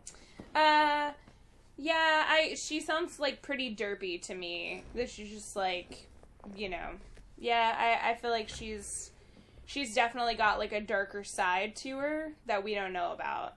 A lot of a lot of lonely nights and days behind the couch has really hardened her up. She doesn't need anybody, but she likes some people. Yeah. So Um, my little guy is little and sweet. Um, he sounds like the voiceover in Man of the House by Jonathan Taylor Thomas. Yeah. A little raspy, but very sweet and adorable. And Kaylee's final question: Can you guys do an episode for movies for when it's Christmas, but Christmas isn't your jam? Yes. Stay Guess what? tuned. Stay Stick tuned. around. Um, you know, I know we're running a little bit long here, but I think we'd be remiss. Uh, that, that's all the Facebook questions, right? No, we got Mandy. Oh shit, Mandy, Mandy, Mandy, Mandy, our favorite movie. Um, Mandy's. It's on all of our top ten lists. I'd like uh, I'd like to field this to you guys first. What are your thoughts on the outcomes of Survivor Series yesterday? Uh, I don't know anything about it. I have not looked because I was on. They a all Bachelorette trip. died. I don't know. There were no survivors of this series. There were. And did you guys think? Were there survivors? because the WWE is cutting everyone who matters. There we go. So Did you guys think The Rock was going to make an appearance? I didn't. I didn't have a clue. Were you disappointed when he didn't? No, because I think he's he's seeing a sinking ship, and we already saw him on a sinking ship of Jungle Cruise. So Wow. Oh Damn. yes, I was gonna say something about that. Nice. Um, She's smart. My thoughts on Survivor Series yesterday, Mandy. I love you, fellow wrestling fan, fellow mental health professional, current teacher, um, works with Kristen Shelton. Um, Ah, I'm familiar. Mandy, I hate to tell you this, but I have stopped watching WWE. yeah, Basic bitch. Um, Kristen's a basic bitch. Yeah, she is. Um, I uh, I only watch all elite wrestling now.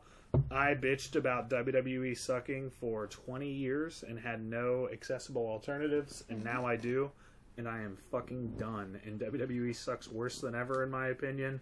Um, the thought, my thoughts. I did read the outcomes because I want to be in the know. no Uh, spoilers. I haven't seen them. I won't spoil anything. My Okay. thoughts was it seems like the entire show was completely inconsequential. um, it seems like nothing from it mattered. Um, and it seems like they don't even care what they're putting on TV anymore. Um, I do think The Rock will probably like, like they're definitely gunning for The Rock to take on Roman Reigns. Um, I wasn't expecting him last night and didn't even know that people were until I saw everybody being disappointed that he wasn't there. Um, so I guess you couldn't say I was disappointed when he didn't. I do hope we do get The Rock versus Roman Reigns because to me that is the only payoff that you can do to this Roman Reigns story. You need to have The Rock come put him in his place, and I hope it's at WrestleMania in Dallas. I'll see you there, Mandy. Um, have we talked about Donnie Darko in relation to mental health? We have not. And I honestly haven't thought that much about Donnie Darko in relation to mental health, and I think it's a cool ass Yeah, conversation to have. and it was one of the things that we talked about doing for. Um, uh, rental health. Yeah. Oh shit, that could be a rental health video coming up. Stay tuned to that. Are we do- are we done with wrestling? Yeah, we're Yeah, we've we're been done done with- with wrestling. uh huh. Okay, I was looking at Twitter. Greg, Donnie Darko and mental health. When are we doing it? Um, I always thought about Donnie Darko as a time travel thing. I would love to revisit that. I haven't seen it in a while. Could I have Seen it maybe three, three or four times. could I make a? You can rental health it if you want. I think I will rental health it. I actually have uh, I have an idea for the next rental health. I think we're gonna do. Here's an announcement for you, people who stuck with us. A classical Freudian analysis, psychoanalysis of Max Goof from a Goofy mm. movie. That's right. Ooh, can I read some of the questions from the? Or are we pretty much done? No, no, no. I was gonna say I think I know we're running long, but I think we'd be remiss if we didn't do a couple of the bachelorette party questions because they were really good. Bachelorette. Okay. So uh, this one was from. Um, I think it was from. You know what? I'm not going to name who it was because I don't remember, but I think it might have been Ariel, uh, friend of the show Ariel. But uh, what film do you feel like an actor or actress transcended their type or genre? So like when they became more than who they were originally kind of known for or what they were known for. Ooh, ooh. Someone else go first. Vanessa. Oh God, I haven't thought about these. I just typed them. There. Jeez, I don't. I Oh, have no idea. I've got mine. Yeah. I think that Eternal Sunshine of the Spotless Mind uh, Nice. solidified Jim Carrey as a serious dramatic player. Yep. Fucking awesome. Showed showed a dimension that most people did not expect him to have because he was particularly one dimensional in his comedy, and we loved every minute of it. Um, even though it wasn't super popular, I'll say that Good Time um kind of was Robert Pattinson's departure from the Twilight kind of perception of him. That's when he started getting into his indie sector. He's doing A24 movies. This led to him getting into The Lighthouse. Yeah. I was gonna say it was Um, the lighthouse for me. That was, but I didn't see anything else. But like that was when it was like I was like, this is not the same kid, for sure. Good Time is it's the same uh, filmmakers that did uh, Uncut Gems. Shit. Uh, same sort of super close claustrophobic kind of feel. Sure. I watched a trailer for that. I want to see it. I'm remembering it now. It's good. It's a good time. Um, it is a good time. Vanessa, what you got for us? I'm trying to think. I feel like this idea of like uh co- comedic actors transitioning from you know one thing to the next um I don't know. I'm thinking like uh, Steve Carell in either like Dan in Real Life or which I don't really even like. that- Foxcatcher. Yeah, I, I haven't seen Foxcatcher, but um, haven't I did just see Beautiful Boy uh, the other day at work. Um, I don't work with you anymore. um, but he he's really he's really good in that film. Um, and it's like there's not really much levity at all in it. Um, and he he really carries a lot of emotional thread of that film. Give us another one. Oh, I'm yawning. Um, Next question Yeah. for Sleepy Denny. uh, oh, okay, this is from BFF of the show, Abby Howe. Um, what is it about musicals that is not appealing to you both? oh, that's a good one. I've got my answer. Go ahead. The theory of a musical is that you singing a song happens because the emotion you were trying to express was too powerful to be done with just words, which is a very cool idea in premise and is not usually why they sing a song in a musical. They do it to do another song most of the time. Um, other than that, I honestly used to love musicals. I was really big into theater in high school and then I went a couple of years without watching one and like thought about it and was like, I fucking hate these. Despite my number two favorite movie of all time being a musical, um, but I would say ultimately because yeah, like I most of the time that they're singing, I don't think the emotion justifies the song being sung. I just think they're doing it to do it. Um, this one's hard for me. I don't think I've ever really thought of like how to put it into words. Put it into song. Sing it, Greg. Put it's just such a strong emotion that I have to sing about it. These movies, they sing their feelings, and it makes me feel so fucking bored.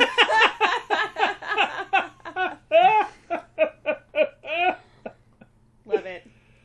I think a lot of it for me is just like it puts a pause on the narrative, the um the story. Sure. So the story is flowing along, we start getting conflict and a a song doesn't feel like I don't know. It feels like you're hitting the pause button on the story and not the I don't know. It's hard to explain. Like we're not we're not continuing with the flow of a story in a natural manner. Mm-hmm. We're just hitting pause to convey emotions for like 3 minutes and like by the end of the song I'm completely sucked out of whatever was happening in the story Sure.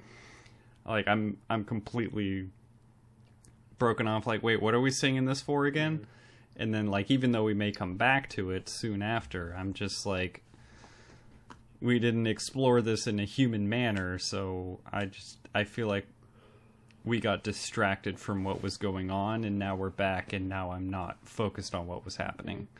I think that's what it is for me. It just feels like an unnatural break Yeah. in like storytelling. The songs tend to get in the way of depth.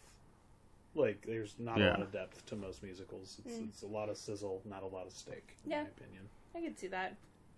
Oh, he's got he's got the sizzle, but he doesn't got the steak. Ooh. I'm gonna take my emotional break. Ah, cha, cha, cha, cha.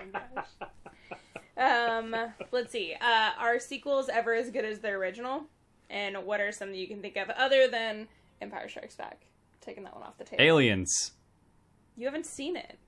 He's seen it. I have seen it. Oh, okay. I thought you said you. I, did. I yeah, I was saying I hadn't seen it until like maybe three or Oh, four gotcha, years gotcha, ago. gotcha. No, I agree with that one. Um, sure. Yeah. Alien is still better, but Aliens is an incredible sequel.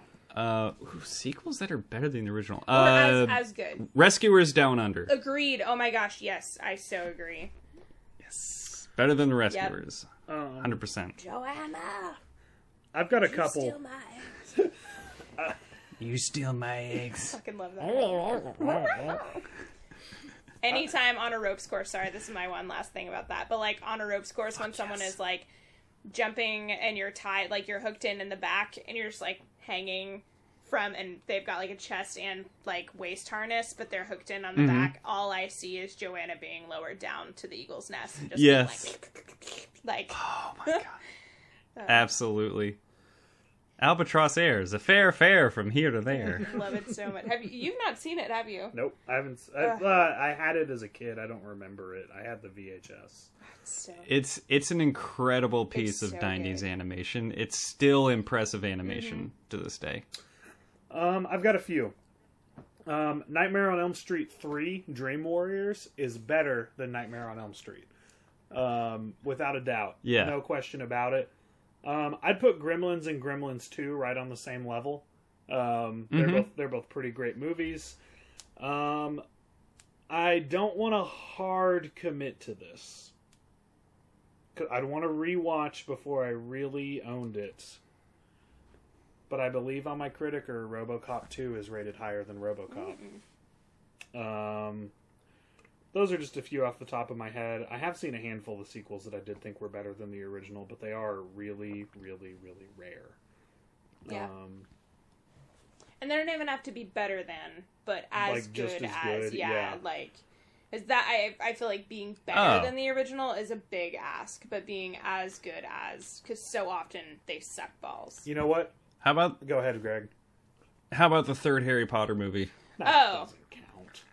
Doesn't count. The one with the real film director. yeah, yeah, exactly. yeah. Um, I've got I've got a trilogy that I would rate exactly the same for different reasons of each. Evil Dead, Evil Lord Dead 2, Army of Darkness. Oh, All, nice. all have the same score on Criticker from me. I would also say Lord of the Rings trilogy, the like original Lord of the Rings trilogy, I Mm. think is on level with each other. I think fel- They're- Fellowship. yeah, is, they're on the same Fellowship level. is better than the other two, I mean, I think so too, but I think that they are like minimally and I'll make a fucking case for it too. No, no, I, Don't I come at me. agree. Like you, you can't have the other Here two come. without Fellowship. it, it is the best movie of the three, but I do think the other two are on par with like Fellowship. I mean, they're all close. Like, Yeah, I, I they're think- all real close. yeah, Like, exactly. yeah, it, we're we're splitting hairs Mm-hmm. if we're really going to Sure. argue about it. Honestly, Um, Who's got our next question? Vanessa. yeah, I've got another one. Uh, for foreign films, would you rather uh, read subtitles or have it dubbed in English? Subtitles. If it's animated, Thousand if it's animated, I want it dubbed. If it's live action, subtitles. Yeah, same. That makes sense. Um, my my problem is I've got a fiance that English is her second language, so watching a movie that is already in a language that's not Spanish or English and then having to read only English subtitles is very very challenging for Yeah. her. Very fair. So English dub with English subtitles is her preferred method, but for just me, I would rather watch like Parasite, I would rather watch uh Korean dialogue with English Yeah, subtitles. one one hundred percent. Yeah. and she didn't like that movie because of that. Oh yeah. Can I can I backtrack a little bit? Sure. Mm-hmm. Did you say Chris Columbus is not a real film director? no, Director what? of Harry Potter and the Sorcerer's Oh, Stone. whatever. Shut up. He made Home Alone.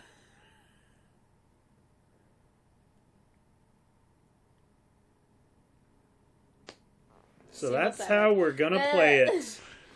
Yeah. That is how we are gonna play it. Chris Columbus, according to Greg, is not a real film director. Let's see. Should we skip these? Like either one of these two, or just kind of finish up on? You you you got it, baby. I, I don't know. I'm just. I, can I tell you one I really like? Yeah. What's your favorite uh, straight to streaming movie? Oh yeah. I like Yeah, that one a lot. I'm just saying that Christopher Columbus is not as good of a filmmaker as Alfonso Cuarón, the director of Roma and Children of Men. No, I agree. Yeah. No one said that.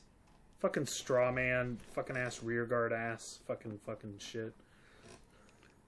Swears, swears, swears. Yeah. What What is your favorite made for streaming service movie? Made for. Oh. Uh. Oh. Um. Denny, go ahead. I'm gonna have to think about this one for a sec. I'm thinking of ending things. And I it's was not was even gonna close. say that one. So is that is that triple? Is that all around That- consensus? No, that's that's not for me. But I was going to say like I bet that, I was going to say like you can pick this one. Mm-hmm. You know. Yeah. That's that's without a doubt my favorite straight to streaming movie. oh. Um. it's not Girls Trip. I mentioned. Shut up. I mentioned it earlier. Uh, Sound of Metal for Amazon Prime. Mm. I'll give a second place to Palm Springs. I loved Palm Springs. Yeah. I haven't seen Sound of Metal, so Yeah, I- no yeah. no way in there. Watch it with me so I can cry at the end credits again. I'd love to. Awesome. With company. Vanessa, what you got? All right.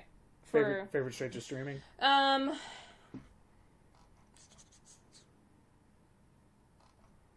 I mean, I, I think that I would honestly like Palm Springs is one of my favorites from a couple years ago. Um, and then also like I just I, I really really really liked um. What's it called? The first thing you said. Um, I'm thinking of ending things. Yes. Yeah. hmm Um, Yeah. No, I I loved that. Special love to Bad Trip starring Eric Andre for Netflix. Yeah, Hubie Halloween. If we're Jesus. yeah. um, how many more questions do we want to do before uh, before we wrap it up? uh, whatever Vanessa's got, I'm good with. She has a Um, lot. Yeah, I've I've got a couple more. Um, I mean, one of them Let's that I was gonna do is like, what is the biggest like in your opinion? What's the biggest Oscar snub of like re- recent Uh, history or something like that? Like we don't have to go. Toni Collette for Hereditary. I'm gonna say in the same year, Interstellar for Best Picture and Lego Movie for Best Animated Feature. Mm. I will never damn. get over yes. that. Yeah, But also The Toni other- Collette, pour some out. She's the shit. Like one of my favorite actors, no question about it. Incredible, incredible performance in that movie. Didn't even get nominated. Get fucked. What about you, Nessa? Um, I mean, those are like I feel like we have very similar things. Like that. That was such like Lego Movie not even being like anything at all nominated. It was so good. Not song, not animated Yeah, feature. yeah. Get out of here, dude. Um, Come on. Unfuckable. I, I think it got song. No, no, it, It didn't. didn't? No, it didn't get Holy anything. Like it was literally. shit. Oh, at all. uh, another one. Sufjan Stevens liv- losing to that stupid ass Coco song. Oh yeah. it was fine, but Sufjan Stevens' Uh-huh. song, um, uh, Mystery of Love, I think. I don't know what you're talking about. So, Uh, he did it for Call Me by Your Name. oh, that movie Uh, fucking rules. hmm Um, Mysteries of Mysteries of Love is the name of the song. to reference a recent episode, It's fucking incredible song. while, while we're on songs, uh, Sing Street not even getting a nomination for Best Original Song. Yeah. Yeah, we said um, what was the movie that got two of them? Uh, La La Land got two of them. Fuck La La Land. Um, I mean, Get Out didn't get. It was nominated, wasn't Yeah, it? it, it was nominated. Yeah. It should have won. It Like, should have won. Shape of Water, hmm solid, solid movie. best film of the year. Come the fuck on. Come Yeah. better. Shape of Water is better than Get Out. Come the fuck on. Dude, Also, The Wrestler should have won the year it was nominated. Yeah. Yeah, no, I agree. dude, everything about that.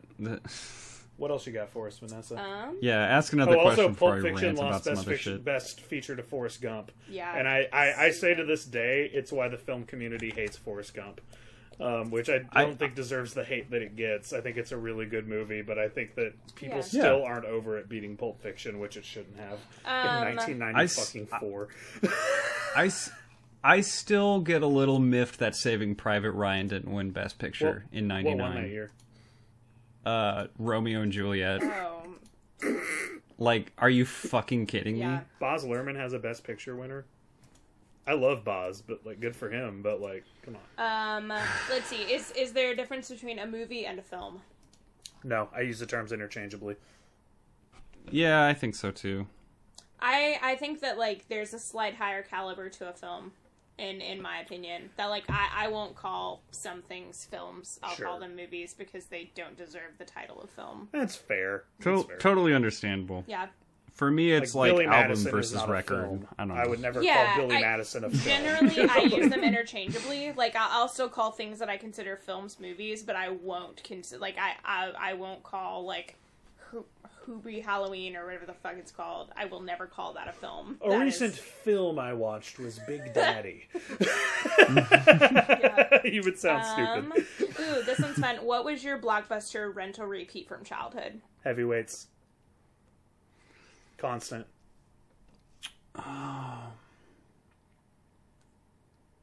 Vanessa, tell me you have something. Um, I mean, Heavyweights was a really big one for us. Also, um, what was that movie about a dolphin? No, it was no, no, no, no, no. Zeus and Roxanne. No, uh, I loved Zeus and Roxanne. That was a big one. Um, no, no, Free no. Willy. Andre. Andre was That's a. about a seal. I know. That's what I was saying. It wasn't a dolphin. You just didn't let me. You didn't let me finish that sentence. Um, Marine life.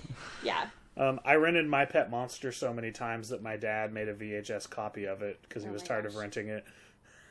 Amazing. I I don't know. I think I want to say Emperor's New Groove again, but I feel like we bought that at some point.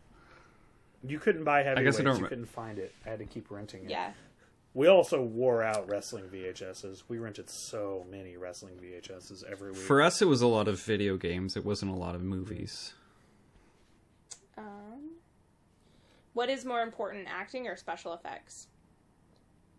acting. Good special effects won't save a bad performance, Sure. No, I, I agree. but a good performance can make you overlook some bad special effects. Acting because I've never been wowed, or not never been wowed by special effects. I shouldn't say that. Yeah, basically everything Denny said. Yeah. I've definitely been wowed by special effects, but I've never seen a movie with like wow factor special effects that had bad performances. Yes, exactly. Like that needs to be the thread that underlies everything. That like it can it can cover a multitude of sins, but you can have amazing special effects. But if there's any bad acting, then it immediately goes down. I 100% agree. Yeah, exactly. Um, let's see. Anything else? Uh, I mean, someone asked about like, what do y'all think about the modern day final girl? Is that trope still a thing? I think if you do it now, you need to be making a commentary on it. Mm-hmm. Um, I think it can be done really well. Um, I'd like to see some more final boys. Um, I like I like men showing vulnerability and caring about other men. Mm-hmm. Um, I think if you're gonna do the modern final girl trope at this point in the conversation, um, you've got to be self aware about it because it's something that was a harmful trope in the sense that it was like she didn't break rules or do sex stuff and that's why she lived. Her virginity's so pure. Um you know like it, it and again coming from Laurie Strode as the OG final girl I don't think it started out that way. Um, I think Laurie Strode is the shit and a badass and always was, and she just wasn't into the party scene, and that was kind of coincidental. Um, that's kind of how I look at Laurie, but um, I, I think it was something that was so I, I I hate the overuse of the word problematic, and I'm trying to think of another one to use, but It was problematic. I think it was men policing women's sexuality, and you've gotta you've gotta have a conversation about that if you're gonna do it. It just doesn't it doesn't hit uh, in a if you're just doing it. If you're doing it without a commentary, I think it's going to come across as offensive, whether you mean it to or Mm-hmm. not. So I don't know. What about you guys? I essentially agree. I think you summed it up really, really well. Yeah, it was good that a man nailed it. spoke for a woman on that. Yeah. That's that's right. You asked the question. It was the format. Yeah, no, absolutely. No, but I, I, I agree. Like, it's, I, I would just be saying the same thing, essentially. Do you have any well. like unique female insights that we're missing? Um, I think.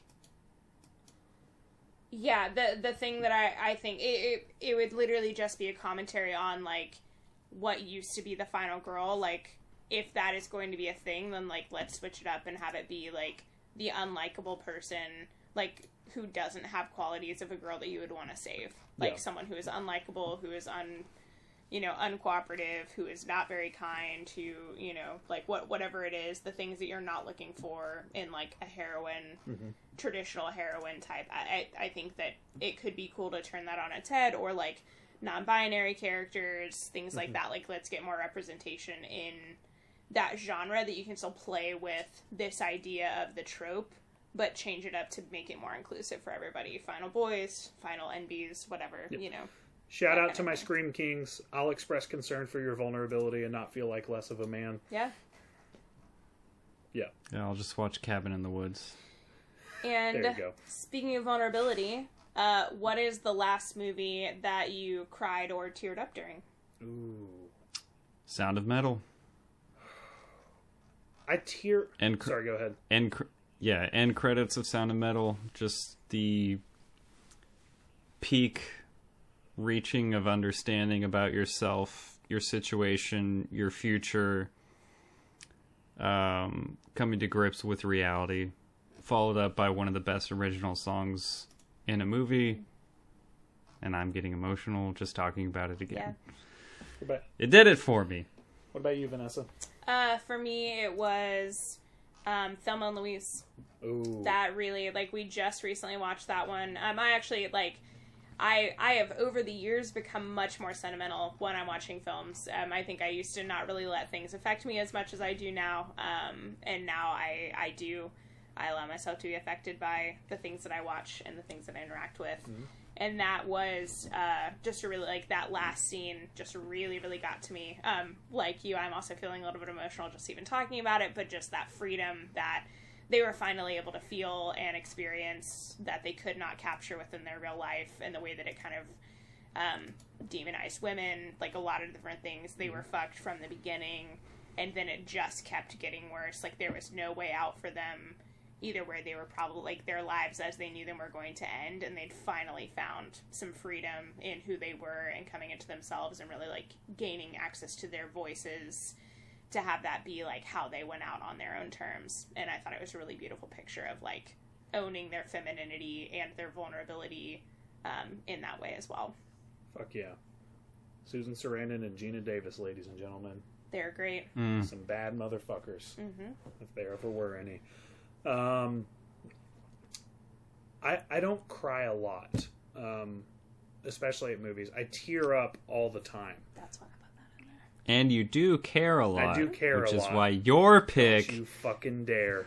I almost I almost picked that for next week, but then I was like, I will never. Fuck watch that off. again. We're not doing that. That's, we're never doing. consensus overrule. We're putting it in the Star Wars category. we don't do it. Um, nice. so uh, you know, i- i it's not like a masculine thing that I think it's cool that I don't cry a lot. I think I have an emotional block from some trauma that I've tried No, to address a lot in therapy. Um, Vanessa knows I do a dry cry a lot. Like I'll go through like all the motions of crying, and like tears won't come out of my face. Um, so I, I tear up pretty often, like get really close to the point that it's not even significant at all. The last movie that I remember like really weeping in was "Won't You Be My Neighbor."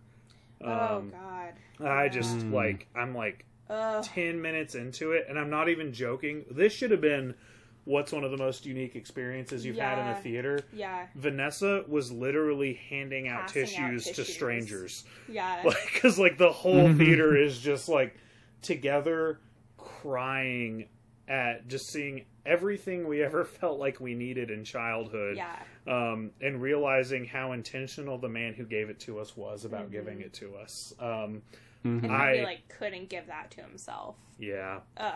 I'm like Ugh. literally on the verge of tears right now thinking about it. I Ugh, wept. it was beautiful. I wept. I wanted to give Won't You Be everyone in that Neighbor. theater a group hug, and I did not know them at all. But we We we should have had a processing together. session in the parking Right. lot with a bunch of strangers. Honestly, yeah, like that.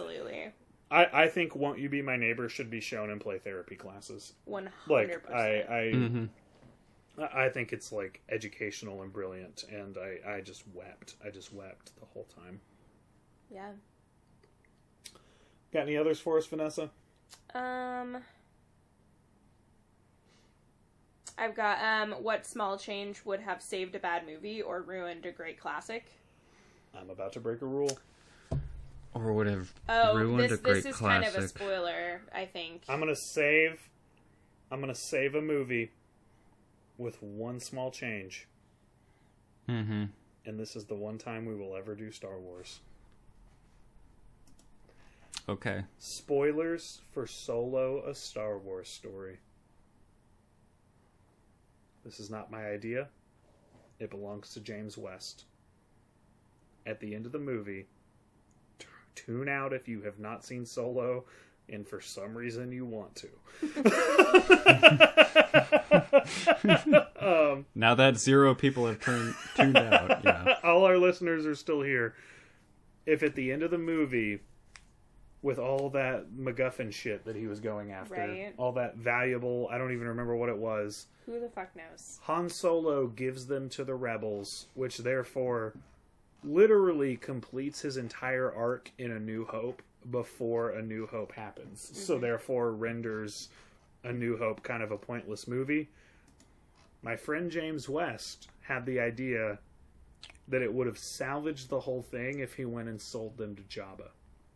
If he sold those things to Jabba the Hutt and proved himself to be a wounded, emotionally unavailable, jaded scoundrel. It he didn't need like he we already have a new hope. We know he redeems himself. You know, like um if instead of giving those to the rebels, if he went and sold them to Jabba the Hutt, I think it would have uh it would have changed the movie. What do you guys got? I'm having a terribly hard time with this, man. Either ruin a classic Or with one small change, movie. or save a bad movie with one small change. Oh, I'm change. going to try to ruin a classic then. Dude, this is a really, really tough one. Sorry, this one was one of mine. Um, my B. That's a What- what great you have, question, Vanessa? though. I honestly didn't really think about it, but um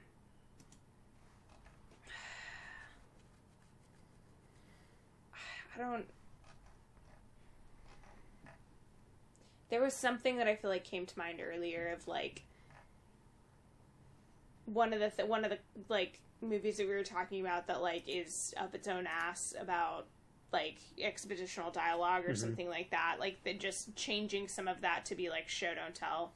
Like literally just mm-hmm. so much easier to just be like hey fucking show us don't tell us. Like Yeah. that is I'm not reading no a book. what is that movie? Because there, there's there's one that we've talked about a couple times and i can't think of it but it's like they show us the uninteresting bits and then they talk us through the most interesting parts of this oh, movie. Oh, it's on the tip of my tongue right? too. like we've talked about this before of like Oh, why did you show what you oh, did and you told us the most interesting part of this movie and we didn't get to see it fuck. Is it a horror movie? What kind of movie is it? it's like an actiony kind of movie like Fuck, I i know. don't know i'm I, sorry with this you. is like the I, least interesting nothing. part of this sorry we're not Yeah, let, let's throw to Greg. I've John, got nothing. John, John Wick. What are you thinking? Is it action? No.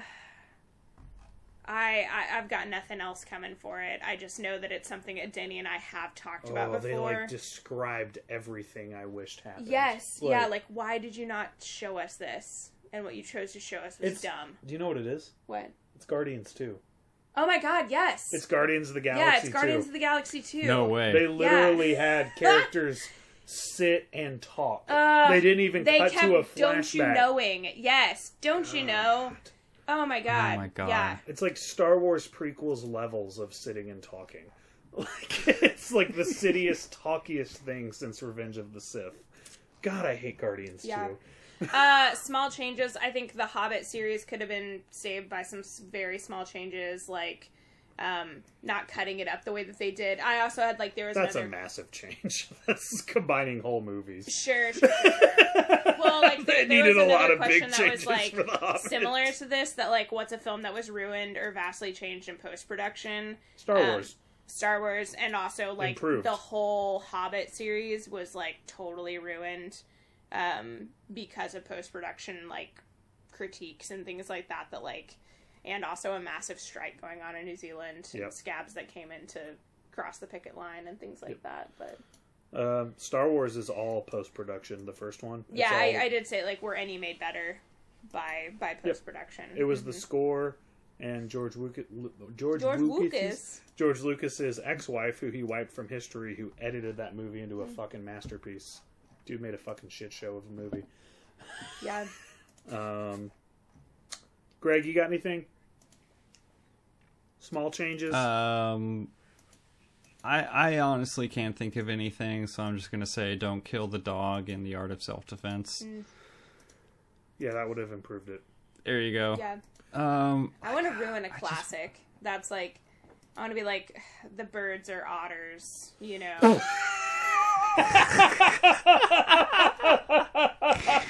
this town is under siege by otters. Oh, that's that's fucking good. you know what? I'll, I'll, I'll, I'll you know what? That would spoil the whole movie. I'm not going to do it. I already spoiled the whole movie.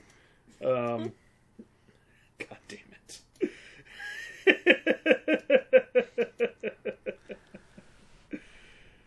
I don't know how to ruin a classic. Um, Won't you be my neighbor? Mr. Rogers gets Oh. me too'd in five years.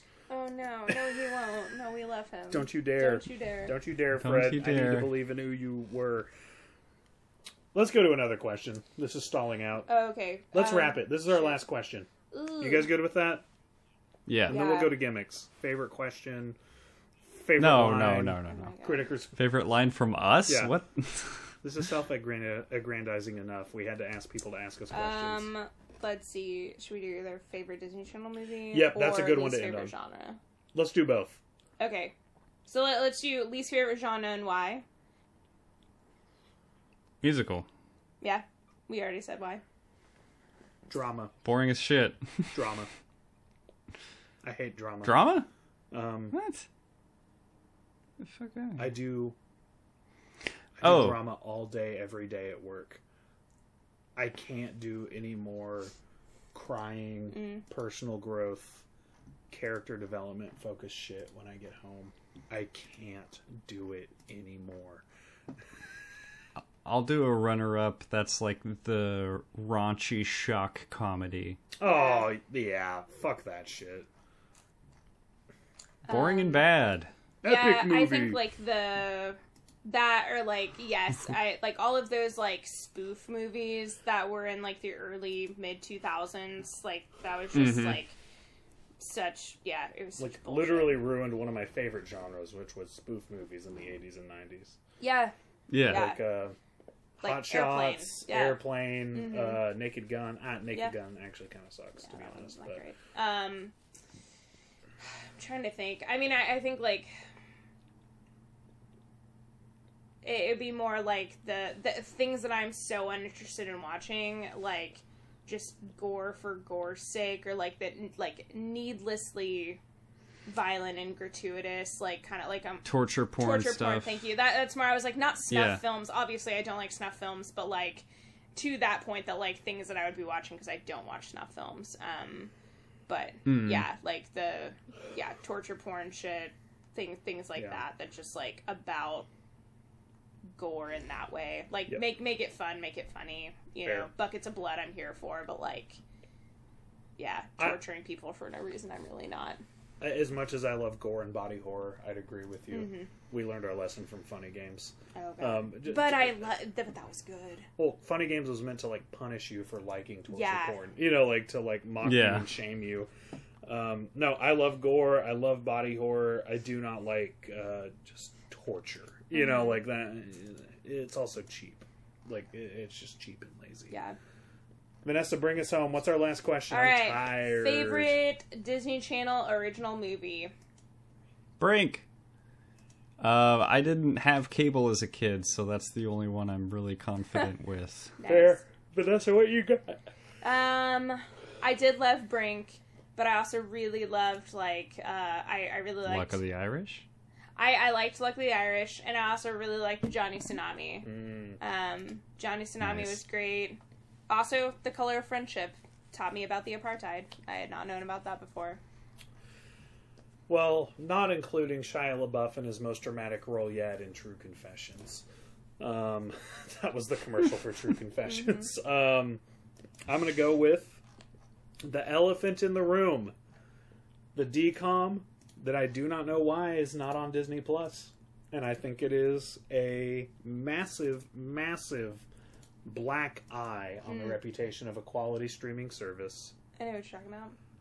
Best My one. Date with the President's Daughter, Mm-hmm. starring Will Friedle. Ah, so good. Legendary, the best DCOM, no There's a great about song. There's even a great My one. date with the President's Daughter. Great. I tweeted Will Friedle on election day last year and told him we needed, like, we needed him to do something so America could watch that. Yeah. Hell yeah. All right, let's put this baby to bed. I'm tired, and so I am is our too. audience. I'm I'm the baby. Put me to Put me bed. to bed, baby. Uh, Uh, what are we doing next? what are we doing next week? Is that what you're trying Yeah. to Yeah, say? next week. What are we doing? Um, well, we kind of teased it already. did. We also came up with it earlier. In the episode. uh, movies for when you want to give a movie a second chance. I have already um, penciled in The Kid for the third pick. Uh, Denny and I just need to pick our own movies. I've movies. got mine. You got yours? mine. What you got? and it's going to surprise a lot of people. Terminator 2. I've got some hot takes. I look forward to that, but I'm a little concerned. Most people are, but most Are people you are about to be sheep. terminated, fucker? fucker? Greg, do you have yours, or do you need some more time to think? uh, I'll need some more time to think, honestly. All right, you sexy bitch. It's fair. That's me. Uh, what's the best movie for when you don't have enough time to watch three movies? Pulp, Pulp Fiction. Fiction. Pulp Fiction. That's right. We got the winner. Thanks for participating. Yeah, thanks for all the questions, everyone. Thanks to the bachelorette party for all their questions. Thanks to Vanessa for sticking with us through yeah, this whole long ass podcast. absolutely. Fucking hell. All right, let's all go to bed. Let's yeah, go to bed. I'm very sleepy. All right, Denny, uh, put me to sleep with a uh, catchphrase if you could. Hush, little baby, don't say a word. Mama's That's gonna. not it. oh, for Greg work, the snore work Johnson. In Vanessa, snuggles in her blankies Taylor. Mm. I'm Denny, Sweet Dreams Taylor, and this has been movies for when. We already told you when. Night night. We already told you when, motherfucker.